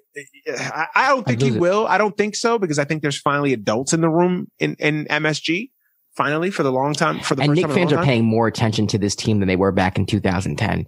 Because I, I, I tell people this all the time. A lot of Knick fans came out of nowhere when Melo was traded. Before that, Yeah. there weren't many Knick fans like rooting for that Amar'e team. Like that team didn't excite New York the way that this type, this team is exciting New York. Yeah. Yeah. No, you're right. Um, I, I don't think it is going to happen, but I think you always have to bring that up. That is a talking point. It is, it is James Dolan. And, you know, I, I'd still be leery if I'm a Knick fan. His presence is still very much in play. You know how mad I'd be if he traded like RJ Barrett, Immanuel Quickley, and like a first round pick for Karl-Anthony Towns. a guy who never wins again I, I- you know and i don't want to make this a bash session on on KAT because I, he's he's a really good player i think he's a little overrated but i think he's still a very good player and he's had obviously some difficulties in his life and Yeah. All the best for him from a personal perspective but Karl-Anthony Towns is is a talent a supremely talented player that doesn't make anybody better he's a stat sheet stuffer Uh, again he is he probably plays with more talent than any than, the, the timberwolves are more talented than the Knicks by Are they far. now? Yeah. They are. they have DJ, right? They have uh they have KAT, obviously we talked about. Anthony Edwards. They have Anthony Edwards, who basically is going to be the rookie of the year. They have three stud players. Not to mention they have like Josh Okogie. They have other really good, solid players. And they're literally going to end up with a one or two pick, a top three or four pick in the draft. They shouldn't be as bad as they are at all. Like I can see how? that. How? And that that makes me question like there's just something in the water there. I don't know if it's I don't and it's and it's unfair to make it all Karl-Anthony Towns, obviously, but when you're the best player, when you're the guy making the most money, like you can't figure out to get this team 37 and 43 at least, like something. Right. You know what I mean? Like you can't even figure out how to get this team where the Kings are. Like it, it's it's bad. It's Yeah. bad. So yeah, I look. I think that this is good, for, obviously, for the game. I think it's good for basketball. I think that James Dolan is not going to screw it up, but I think it, it is a conversation to be had. He still he still lingers, so I think that's always a possibility. But yeah, man, it's a good thing. It's it's it's really a good thing. I want to see the Knicks build a roster, build a team. Let RJ Barrett keep developing. Let Julius Randle. People forget Julius Randle's been around for a long time, but he's only what 26, 27? Yeah. Like he's still just entering his prime. He's just entering it now. This is the Right. beginning of it. Right. So if he stay, and I've always loved Julius Randle. Like there's uh, everything that's happening right now this year. I've always seen this from Julius Randle. I saw this when he was a Laker. Like I, I hated to see Julius Randle go. He like, always I- showed it in spurts. he showed it. In, he showed it in spurts. But that's that's part of being. That's part about drafting these young kids, man. They're, they're not finished products. You know, a lot of times we was want. we maddening last year, man. Last year's and oh my god. yeah. Any yeah. Nick fan that tells you they saw this coming with Julius this year is lying to you. No one saw Yeah. this coming. I and Laker fans can tell you they saw this coming because Laker Julius Randle was a very popular Laker. You know, he was the only thing to watch for a long time in those dreadful Laker teams. Yeah. You know, Julius, Brandon Ingram, that that core of young guys. I mean, and it's crazy. And from a Laker fan perspective, I, I kind of selfishly am watching this because I'm like, look at look at all the kids that we drafted: Brandon Ingram, Julius Randle, Jordan Lonzo. Clarkson. You know, Lonzo, Lonzo. Like, just D'Angelo Russell. D'Angelo Russell. Yeah, that's I, I meant I said DJ earlier. D'Angelo Russell. I knew you meant. Yeah. Um, like, just think if they were all on the Lakers right now. I mean, but as a Laker fan, like, do you care? I mean, you No, have I, a as a Laker fan, I don't care, yeah. but you know, it's, It's a like squad, I, it's a. I got my championship, so I'm I'm good. But you know, I I was in the I was in the minority, man. Like I, as a Laker fan, bro, like I was having fun with building a team again and building a roster and not just going out and splurging on free agents. Right. Right. me and you talked about this. I was not happy when LeBron signed with the Lakers because I know everything that comes with the LeBron.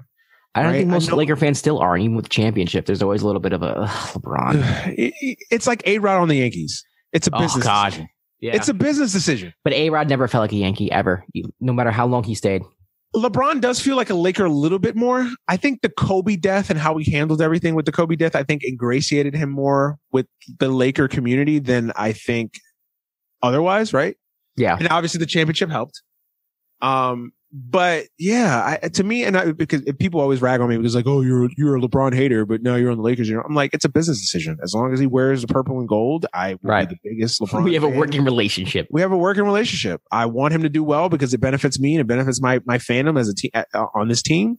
Uh, The day he decides to retire or put down the Laker jersey and go play in Cleveland with his son or wherever, fuck LeBron again. Like I don't, I don't, you know, I, it, it won't be fuck LeBron again. It'll be like, yeah, I don't Right. care about LeBron anymore. Like you know, I, I'll glad I, I'm glad you brought me my two championships, but yeah, you can go now. Um, yeah, so, so but I but I did want to see these kids stay. Like I did want to see you know, D'Angelo stay. I did want to see Julius Randle. I've done shows where I talked about it here. Yeah, there's something to see, like your talent that you draft to grow up together and and and be young successful. players, man, you you see them flourish and become. you get attached to them. You get Yeah, attached you to do. them. You do. You do. And uh yeah, it's a it's a good thing, man. I look, I'm I'm rooting for the Knicks. I hope that this is the start of a of a Knicks renaissance. Again, I always have to to bring back reality to Knicks fans. James Dolan is still signing the checks. I th- this does remind me of the Donnie Nelson thing to an extent because again, Donnie Nelson was the adult in the room, and everybody everybody with any sensible knowledge was was begging Donnie was begging James Dolan to just let Donnie Nelson do what he was doing. Um, I do think that the Carmelo trade in hindsight is a little overrated. Um, I don't know if we horrible trade set the set the franchise back ten years. Did. I, I, I, I kind of feel like that Carmelo trade in in hind, in in retrospect is a little overblown because I think Knick fans act like they gave up, you know, the second coming of like Chris Paul. No, and- that that's that's not what it was. Can I can I can I give you can I give you Sure, go ahead. Okay. So the reason why the trade upsets me, is there's many reasons. A lot of them are not just basically Carmelo, but there's a lot of things. So basically we got a coach Mike D'Antoni. So now you're you're committing to a style of play, a specific style of play, which needs a specific skill set. Carmelo Anthony did not fit that skill set and Carmelo Anthony did not want to play for him. So now you're giving up players to get a player who doesn't even want to play for your coach and doesn't fit with your coach. Your coach didn't even want him and, and doesn't man- fit and doesn't fit with the player that you already have in Amar'e. Right. Your coach didn't want him. General manager didn't want him. And the player you're requiring didn't want to play for that coach. So right off the bat, disaster. Two, Chauncey Billups came with them. Cool for that year, but we had to waste our amnesty on Chauncey Billups Yeah. instead of wasting our amnesty on someone like maybe a Amar'e Stoudemire in a year or two when he couldn't play anymore or another bad contract that we had. So because we had to use our, we used our amnesty on Chauncey, it took away uh, a salary cap weapon that we had to maybe give Melo more help down the road. Mm-hmm. So that's another one. Also, Receipts, baby. also Gallo, Chandler, Felton. That none of them. Gallo, first of all, is one of the more underrated players in the past decade in my mind. Gallo is really effing good. He ended up being the leading scorer for a Denver Nugget team that was a four seed that lost to the Warriors. No, three seed that lost to the Warriors next year. Mhm. But there, but people forget Gallo didn't play in that series. That Denver was missing their leading scorer, and that leading scorer was Gallo. That was the best year in Denver Nuggets history, and every player that the Knicks um, gave up in that deal was a part of that rotation. Two of them were starters.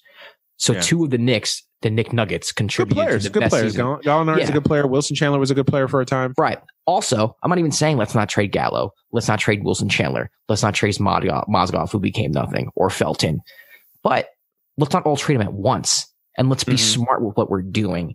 They are, they are assets. Are they going to take us over the top? No. But like, can we get something for Wilson Chandler maybe down the road that can address a need? Yes. Can we get a little bit of a package and maybe a draft pick for Danilo Gallinari later down the road if we want to keep him? Yes, we can. So for me, it's like you gave up all of your They got assets fleeced by once. Denver. They they they, Yeah. they they threw all their eggs in the Carmelo Yeah. trade basket. You, no, I you, get you're that. I- all, I- all your eggs for a player who doesn't want to play for the coach that you constantly who that you have right now, who finally is starting to get the ball rolling with a team that is fun to that is fun to watch. and I always and I always say this, right? Trades are about leverage, right? So you have to look Yeah. at the trade from a st- from the standpoint of Carmelo had made it clear that he was not resigning in Denver and that he only wanted to go to the Knicks. He only wanted to go to the Knicks. He was- you could have signed him in the offseason. That or you basically tell Denver, like, no, we're not giving you what you're asking. Like, we'll give you something. We're not going to just fleece you, but we're not going to throw all our eggs in this trade basket because you have nowhere else to go. If you trade him, let's say you trade Carmelo, the Lakers are not, I'm just thinking, I'm thinking in 2010 terms. Like, the Lakers are not trading for him. You know, you know, the, the Spurs aren't trading for him. Right. You know, where is he going? Anywhere that you trade him to, the team that's going to trade that you're trading him to is going to have to worry about re-signing him. Now, maybe they don't care. Maybe they're a team like Toronto when they Right. got Kawhi that's just going to take that one year risk. But how many teams actually do that? So Right. at the time, they were worried about Brooklyn signing Carmelo Anthony because Melo wanted to be in New York. Yeah. And he was born in Brooklyn. Right. So there was a whole thing like, well, if he goes to Brooklyn, we might lose the city, which in re- retrospect is ridiculous because right now Brooklyn has Harden, Durant, and Kyrie, and still And, and can we can we talk about something? The Yeah. Nets can literally win six championships, and they Right. will they will literally register nothing on the Richter scale. Jesus Christ Brooklyn- starting at point guard for Brooklyn, and and New York will still be in Knick City. Like for anybody that doesn't understand, because I've heard this conversation for a lot lately. Yeah, like people who are not from New York, and both of us are New- lifelong New Yorkers. I'm a Brooklynite. The Nets have a beautiful, probably the most beautiful arena in basketball. it's it's, Out- it's out- outside of like, outside of like, you know, MSG, Staples, MSG is still my favorite, but the Barclays Center is my second favorite. MSG, Staples. There's a couple other ones. Uh, the Way Rose better than Garden. Staples. Yeah, Way I think it's better. Than, I think it's better than Staples. Um, Have you been to Staples? I have not been to Staples, but I just I just look, look at the interior. I, I I look at I like the generic. I like the outside of Staples, like that whole Very live generic stadium. Is it really? if you drop been. me in the middle of the hall, in the middle of the hallway of the Staples Center and drop me in the middle of the hallway at the Wells Fargo Center where the Sixers play, I wouldn't be able to tell you which one. Honestly, I missed the forum. As a Laker fan, I missed the forum. I, that had character. I agree. I, I missed the forum. I like the Boston Garden had character, right? Yeah, I missed the forum. Yeah. Um, I forgot where I was fucking going. No, so I was, I was saying Brooklyn has probably the best arena, in, arguably the best arena in basketball. Right? They're in Brooklyn, eh, you know, New, uh, a, a car, a bridge right away from from New York City, or what people consider New York City, Manhattan, right? And they, I think the year before they got KD, they were 29th in attendance. Yep. Team in New York City, 29th in attendance. I'm a Mets fan. Like, the Mets have had some horror, like, ask a real Met fan, like the late 70s, early 80s. I mean, some of the worst teams you could imagine. And they weren't 29th in attendance, and the Nets were. Like, yeah. Uh, this idea that the Nets are going to take over, the Knicks will always be the team of Always. it, it just it's it, it is what it is. It, it it just it's just always going to be that. It it just is. It's like the Clippers and the Lakers argument. The Lakers are the Lakers and the Clippers are a basketball franchise. The Lakers are a brand. They're they just are. And I'm not saying this as a Laker fan. I'm just saying Yeah. facts. Like the Clippers can have the Clippers can win a championship. Literally the, during the Lob City era, the Lakers were putrid, terrible, terrible. And the. Clippers were arguably the most exciting team in basketball. and the Lakers and and who controlled the narrative in town? The Lakers. Lakers. It was everything. It was Lakers twenty four seven. Yeah. That's all you need to know. So I just want to throw that out there. Like this idea that the Nets are going to Yeah. now take over New York. right. But that was the thing. The Nets, It- the Nets are like the sixth team in New York. Yeah. The Yankees are bigger. The Mets are bigger. The Jets and the Giants are bigger. The hockey teams are bigger. All three. The Rangers. The Absolutely. are. Rangers and the Islanders are bigger. Yeah, when the Islanders are good. Yeah. The Islanders are bigger. like- I like would even argue the Devils are bigger. The Devils are the Devils are the only team that New Jersey cares about. To be honest Right. with you, But I'm saying, like, I would even argue the Devils are bigger than the Nets. They they move the they they move the scale more. The Nets, they're like the 19th, the seventh team. Yeah. like, yeah. I just I, a little little little thing I had to throw out there. Nah, No. man. But no, you're right. Look, that, yeah, that, so I, just I, I think what the Knicks are doing is good for basketball. I again, I'll reiterate it. It's a good thing. I hope it lasts. I hope this is a run. I hope this is a start of a of a Knicks renaissance. Hopefully, and We'll hopefully you guys make smart decisions. Uh, RJ's developing into something. Julius is turning into something. Quickley is is is showing to be a diamond in the rough. baby Lou. Williams, baby. You know, keep Baby keep building on that, man. Keep keep nurturing that. Keep building that, and see where it takes you. And I'm not saying you got to hold on to these guys forever. You know, if if a, if that player, that KD type of player, that that once in a generation guy, becomes a free agent and wants to come here, of, of course you you owe it to yourself to try to win a championship. So I'm not saying you tie yourself to these guys forever, but I just don't don't make stupid trades. Don't go again the Karl-Anthony thing. Oh, let's go out there and trade Julius and six first round picks to Minnesota for Karl-Anthony Towns. Right. Why? Why? There's been no talks of that, so I'm happy. I'm happy to hear. Also, this is why I have beefs with like Stephen A. Smith, the Alan Hahns of the world. When that was going down, every day during sports talk radio, the Stephen A. Smiths and the Alan Hahns and everybody would call people like me, literally, and Michael Kay stupid for not wanting Carmelo Anthony. We didn't know basketball because we didn't want Carmelo Anthony because we didn't want to gut our team and gut everything for Carmelo Anthony. So I have like a huge vendetta against New York media, especially during that time. Like a huge vendetta. Yeah. Huge. Yeah.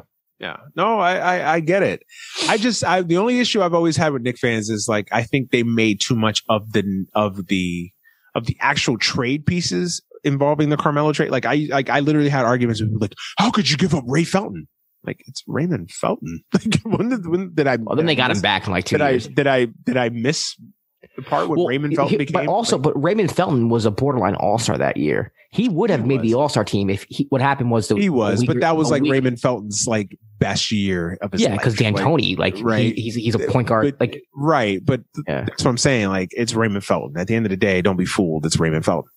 Um, yeah, no, I'm with you, man. I, I I'm with you 100. percent I'm happy for you, man. I'm happy for you. I'm happy for Knick fans, and I'm happy Thank that the Knicks we're starting a show and we're talking about the Knicks, which is again, I think the last time we talked about the Knicks on any given Sunday was maybe during the Oakley situation. Uh, again, all negative, all negative Yeah. with the Knicks. So Yeah. yeah, it's good. It's good to have a conversation. Can we, can we talk about how great Steph Curry is? Steph Curry is so underappreciated, and it's so ridiculous to say that. I I cannot for the life of me why think of why anybody would hate on this man. And I, I said this on the dime, and I'll say it here. This man literally had a dynasty built around him. Not not like a champion, not one championship team. A effing dynasty was built Mhm. around Steph Curry in the middle of LeBron James's prime. That is a crazy sentence. Like that's like if can, like I can't even like wrap my head around that, especially if you think LeBron James is the best player ever. If you think LeBron James is the best player ever, another player was the foundation of a dynasty during the best player ever's prime. Like that's fucking crazy. Mm-hmm. That's a crazy thought. The man is unbelievable. He's the best shooter we've ever seen.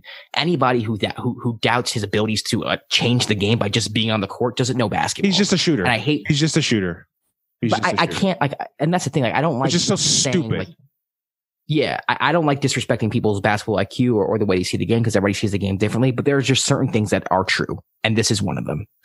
it, this Steph Curry is fucking phenomenal, and if you don't, if you think otherwise, you don't know basketball. Period. I mean, what he what he's doing right now, but not just it's just with his career. He's just been disrespected. Again, you just said he had a dynasty built around him. The man changed how basketball is played That too. conceptually, schematically. He changed. Now, I'm I would argue not for the better, but still, he changed how basketball is played. There's only like a handful of players in history that can literally say they changed the way basketball is played. And he's like six two.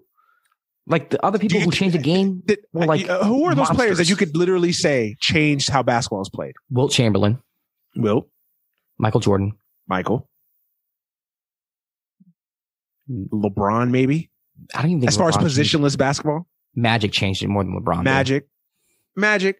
I, I would I would throw LeBron just because Le, really LeBron's ascension was really the start of like positionless basketball. Uh, LeBron's ability to literally be a a a basically play all five positions and just do what the fuck he can. His skill set. I think he's. I I think think, it- he's more unique. I don't think he changed the way the game's played. I just think he's unique in his skill set.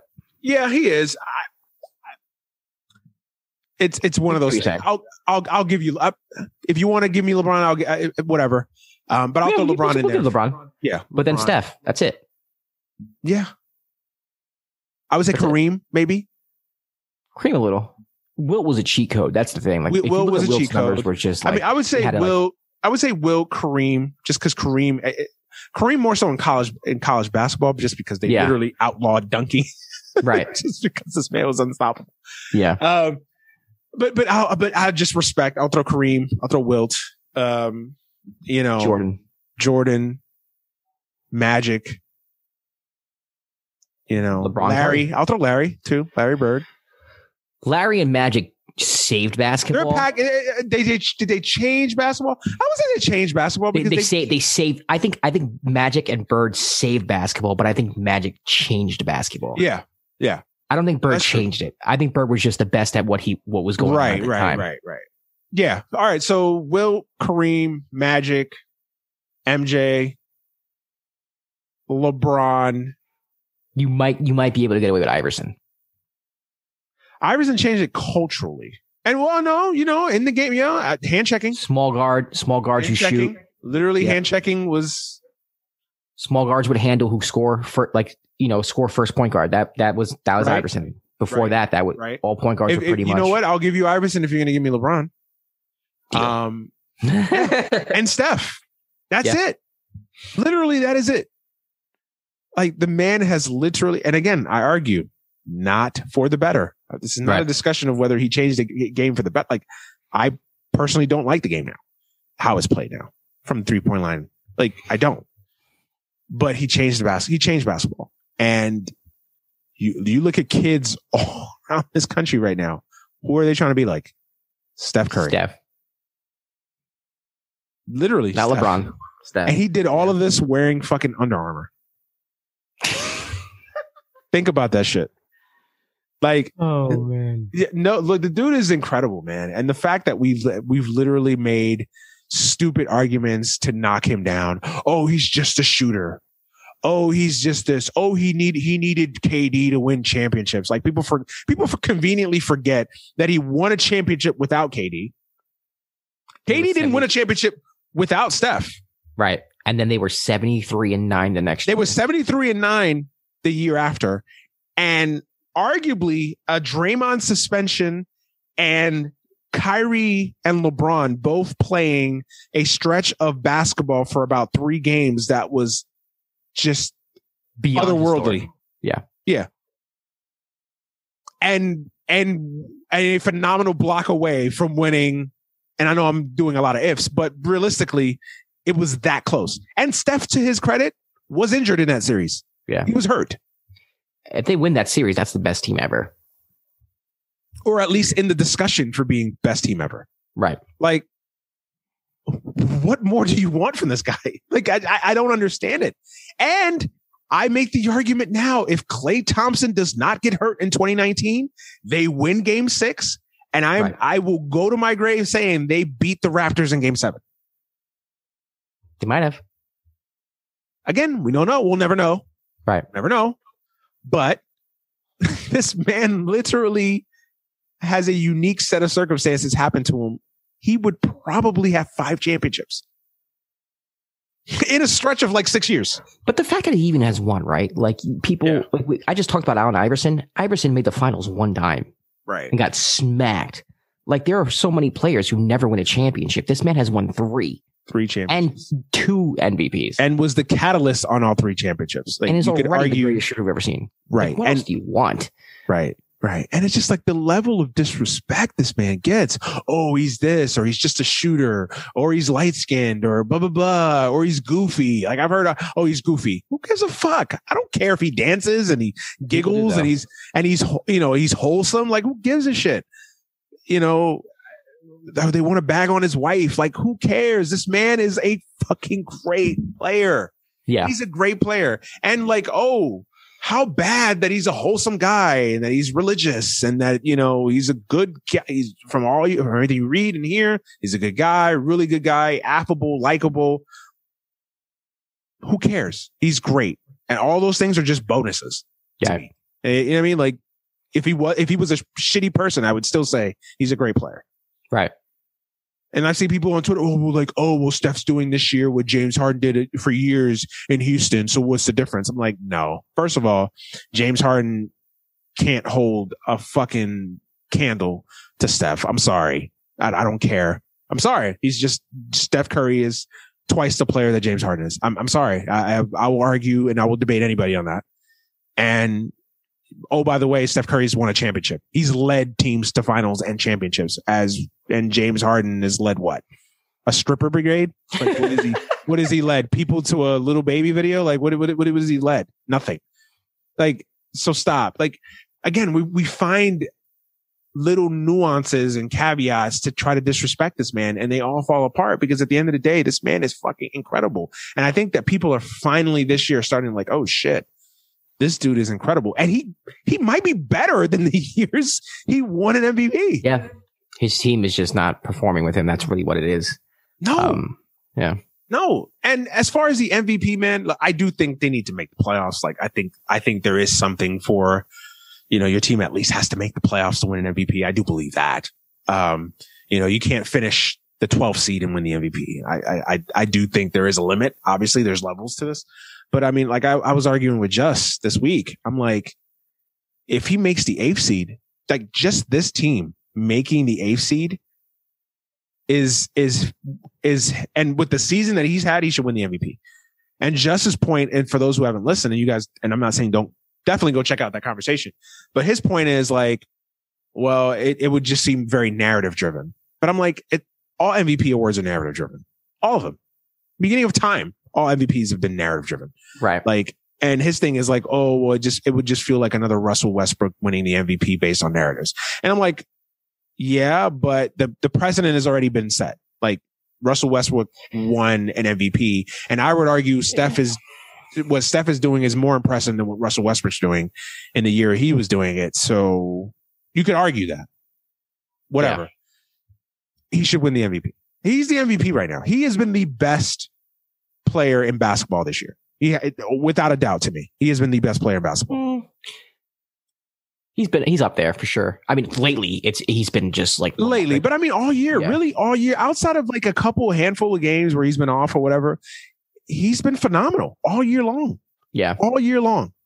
The team has just had some really bad performances. I think right. that's what people I mean, the guys that you thought were going to be better. Like I thought Dave- was going to be a steal yeah, for them. And got blown not. the f out, man, a few times. Like, and Steph had an ankle injury, so he was out. He was out. Right. He too. missed the the t- the, tail, the, the the the tailbone injury. He missed Yeah. like four or five. He's I think he missed like five games, um, five or six games, something like that. So yeah, it, it, it's not a perfect argument, but honestly, it's a wide open year.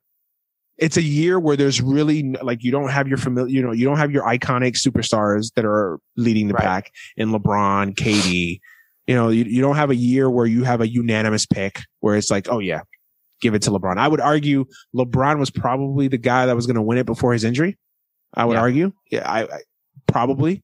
I think Um, so too. but even this year, Em- Embiid has missed time. Embiid missed what a month. yeah, Jokic month and a half? every game though.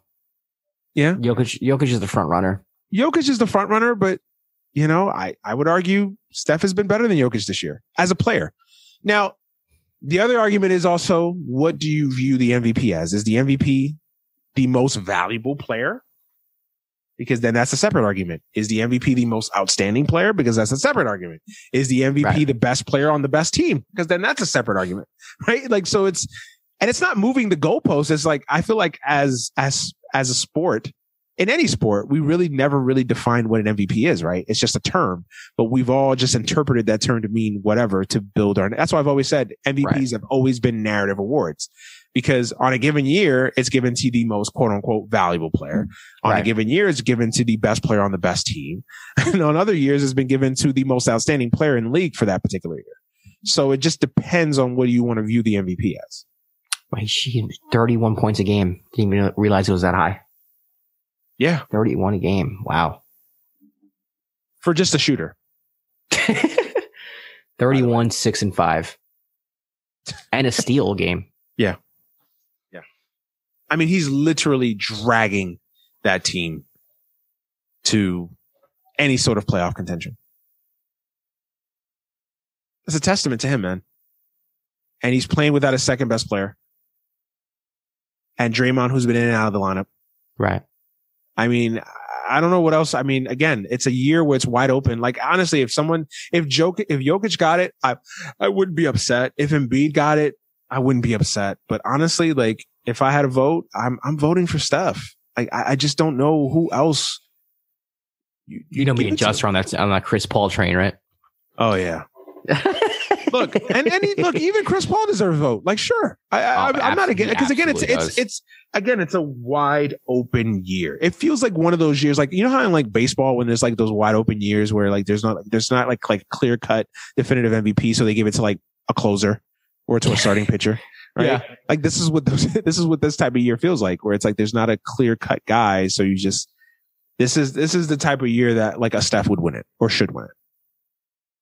When there's not like that clear cut pick where it's like, yep, give it to him. I guess the most clear cut would be Jokic. Yeah. I think Jokic plays every game. For some reason, the media's had a hard on for him since week one, which is really interesting. Um, I understand he's having a good season, you know, from a stats perspective, but the Nuggets kind of been underperforming until they got Aaron Mhm. Gordon. And that's when they started performing where they should have been performing. And then Jamal Murray went down. Right. So it's like, I, I don't understand what narrative you're coming up with with Jokic. It just kind of seems like, oh, he's really good and we like watching him play. Therefore, let's give him and he's award. white and he's really good. I don't know. If it's, I don't know if it's all that, but I don't, I don't, it's probably wouldn't- that, but I, I, that Yeah. helps. That I- helps. I just haven't heard really the case for Jokic. It just seems like, yeah, he's the MVP. And most people just kind of accept it like, okay.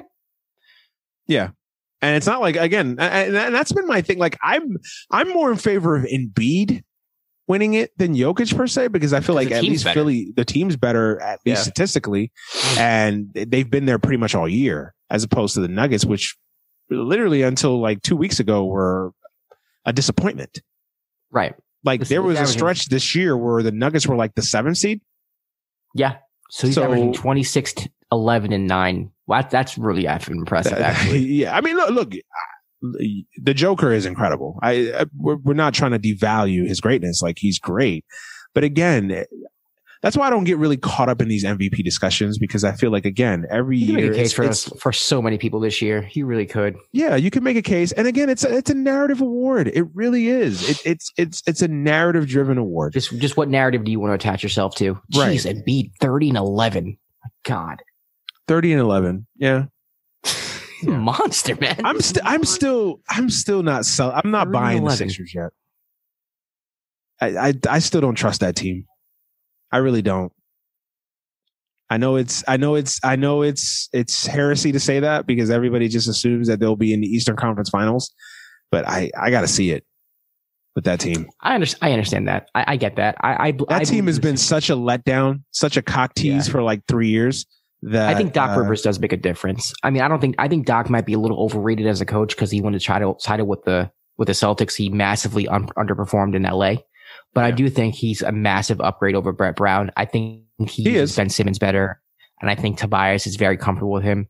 And Ben, and Embiid is having the best career, a year of his career under Doc because I think Doc has been like, "Yo, stop playing games, get to the post, and dominate." So I do think this team is better, and they are closer to their ceiling than they ever were under Brett. I agree with that, but again, I still trust is earned, and I gotta yeah I gotta see it though. I, I gotta see this. Just no one else in the East really scares me. Yeah. I mean, Yeah, yeah. So- And to me, the thing I've always had with Embiid is that there's a lot of Dwight Howard in Orlando in him, where it's like when things get tough, you wonder if Embiid is I get what you're saying. is built for it. Yeah. this is my only thing. It's the only thing with, with Embiid. You wonder if like, you know, get off, stop being a troll on Twitter and Right. get in the gym, get in shape, and be the best basketball player you can be. And so far this year, I had to shut up. He's he's been that. Yeah. Now finish the deal. Get to a conference final. If they get to a conference final, I have nothing negative to say about Embiid. So we'll see.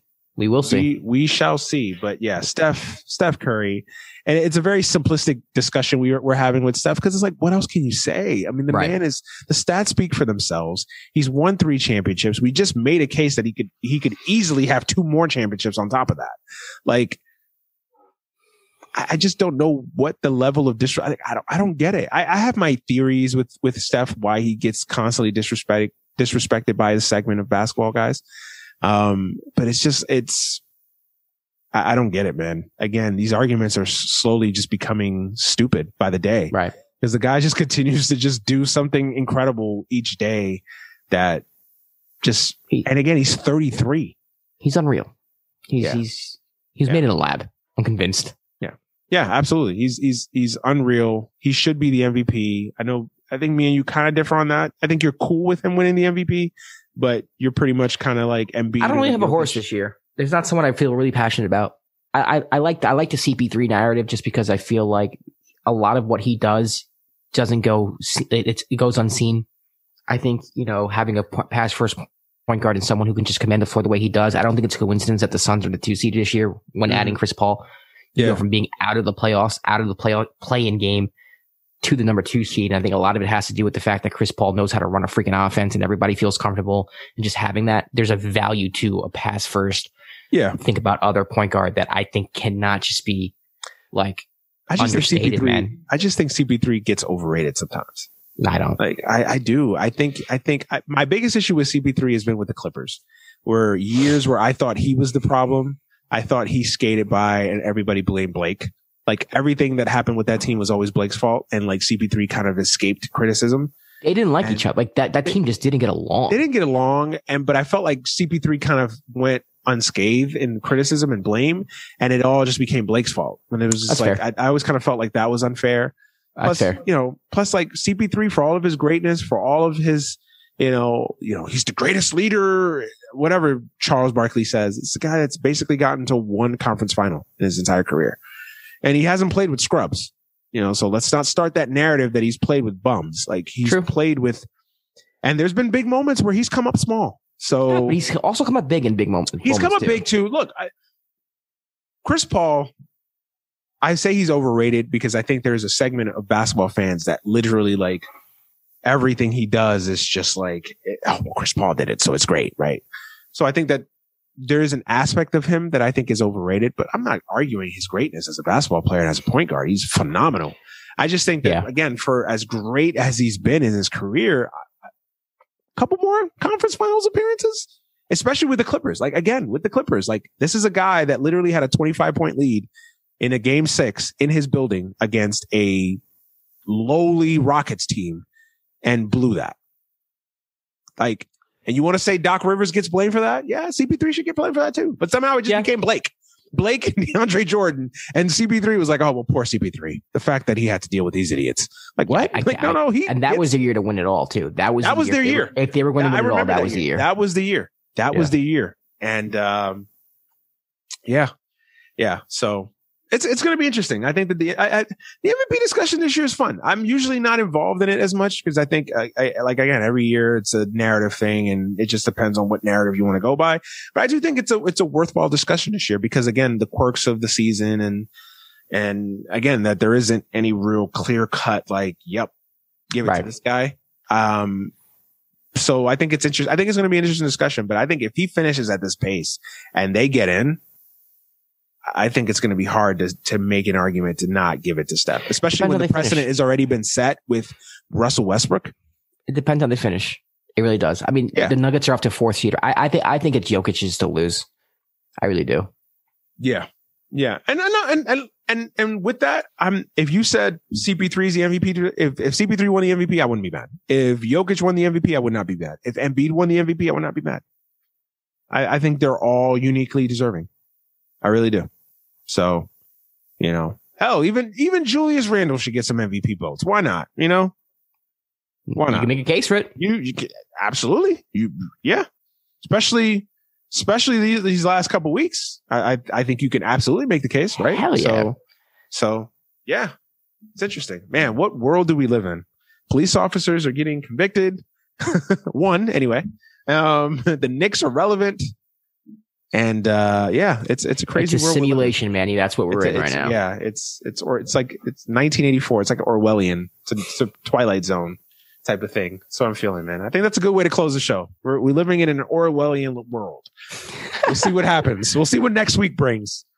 Maybe another police officer will get convicted. Who knows? Oh man. But hey, you know, cops have the hardest job on not people that build the spaceships at NASA, not uh, you know, not sanitation workers. Cops, cops have the hardest job, and and it should be, you know, we matter of fact, we should start a GoFundMe. You know, we'll do that. We'll start a GoFundMe to just sponsor a local cop in your community because he has the hardest job. Man, you would start that as a joke, but then I think there'd be certain conservatives like, "Oh my god, this is such a great idea," and they would run with it Yeah. and Yeah. do it in their own towns. They, they they would. I'm sure they would. I'm I'm I'm positive they would. Absolutely. So yeah. in the arms. I was just think. I was just thinking. Can you fucking imagine? Oh my god! I literally was just playing that song in my head as you were saying. oh that. my So, yeah. god. Oh man, that's it, man. We're gonna get up out of here. Uh, cops have the hardest job, man. Okay. Matter of fact, start a podcast. You know what? I'll, I'm volunteering to produce a podcast called "Cops Have It Bad." We'll just interview local cops each and every week, and we could just go an hour and tell me how shitty and hard your job is compared to I mean, everybody else. My cop friend tells me that he's bored 99% of the time. They're just like sitting in their cars doing nothing. Which I also think is kind of part of the problem because once they get a call, all of a sudden like, it's like, Yeah, It's like on high. heroin. Yeah, yeah, yeah. And look, I'm I'm joking and I'm tongue in cheeking it. Look, cops do have hard jobs. Not saying it, but I but again to make that the excuse why you're killing people and it's justified. Yeah, nah, nah, man. But all right, we're gonna get up out of here. Josh, anything for the listeners before we get out of here? The Dime with Josh Rodriguez episodes drop on Thursday. Follow it at the Dime NBA. Uh, look it up, the Dime with Josh Rodriguez on all podcast platforms. Um, that's it for now. I have other things in the works, but I can't announce. Yeah, we got we got things coming, man. Big things coming. Hopefully, Yeah. hopefully. Hey, my mom used to say, "You want things to happen, you speak it into existence." So, Yep. we're gonna speak those into existence. Not at least not on air. we're gonna speak about Right, right, right. Off, offline. Uh, offline, offline. Uh, yeah, man. As always, thank you guys for listening, subscribing. You guys know the deal. If you like the podcast, subscribe, listen, all that good stuff. Please drop us a review if you like what what we're what you're listening to. Five stars, please, on all platforms. You can find this podcast on all platforms, and you can follow this podcast on Twitter at AGS Pod, Instagram AGS Podcast, Facebook Any Given Sunday, yada yada yada yada. Follow me on Twitter at the Manuel Brown, Instagram the Manuel Brown, Facebook Manuel Brown. Been getting a lot of followers lately. Uh, it's it's a good thing. So yeah, people people are catching on. They're they're they're uh, following. I've been getting messages saying they like the show. I'm just telling people that take that, drop a review. So uh, yeah, all the reviews, all the ki- kind words are all very much appreciated. So I don't I don't want to I don't want to take that for granted. I really do appreciate all the kind words that we're getting. Josh and I both are. Um, people are reaching out and saying that they really dig what we're doing. So it's really dope. So I really appreciate that. So yeah, yeah. So keep listening, keep supporting, man. We'll, try to try to keep doing the damn thing every week. So yeah, that's it. Uh, also, yeah, definitely check out I Love Baseball. Took a took a load management week, as I called it. Uh, we'll be back next week with episode uh episode six of the podcast. Uh, got a guest lined up. Don't want to reveal anything yet, but once I get it confirmed, I will plug that on Twitter and you guys can check that out. So yeah, yeah. Um, but yeah, me and Josh are out of here. Hopefully you guys have a happy, safe, blessed week. For Josh Rodriguez, I'm Eddie Brown. We are out of here. Peace. Peace.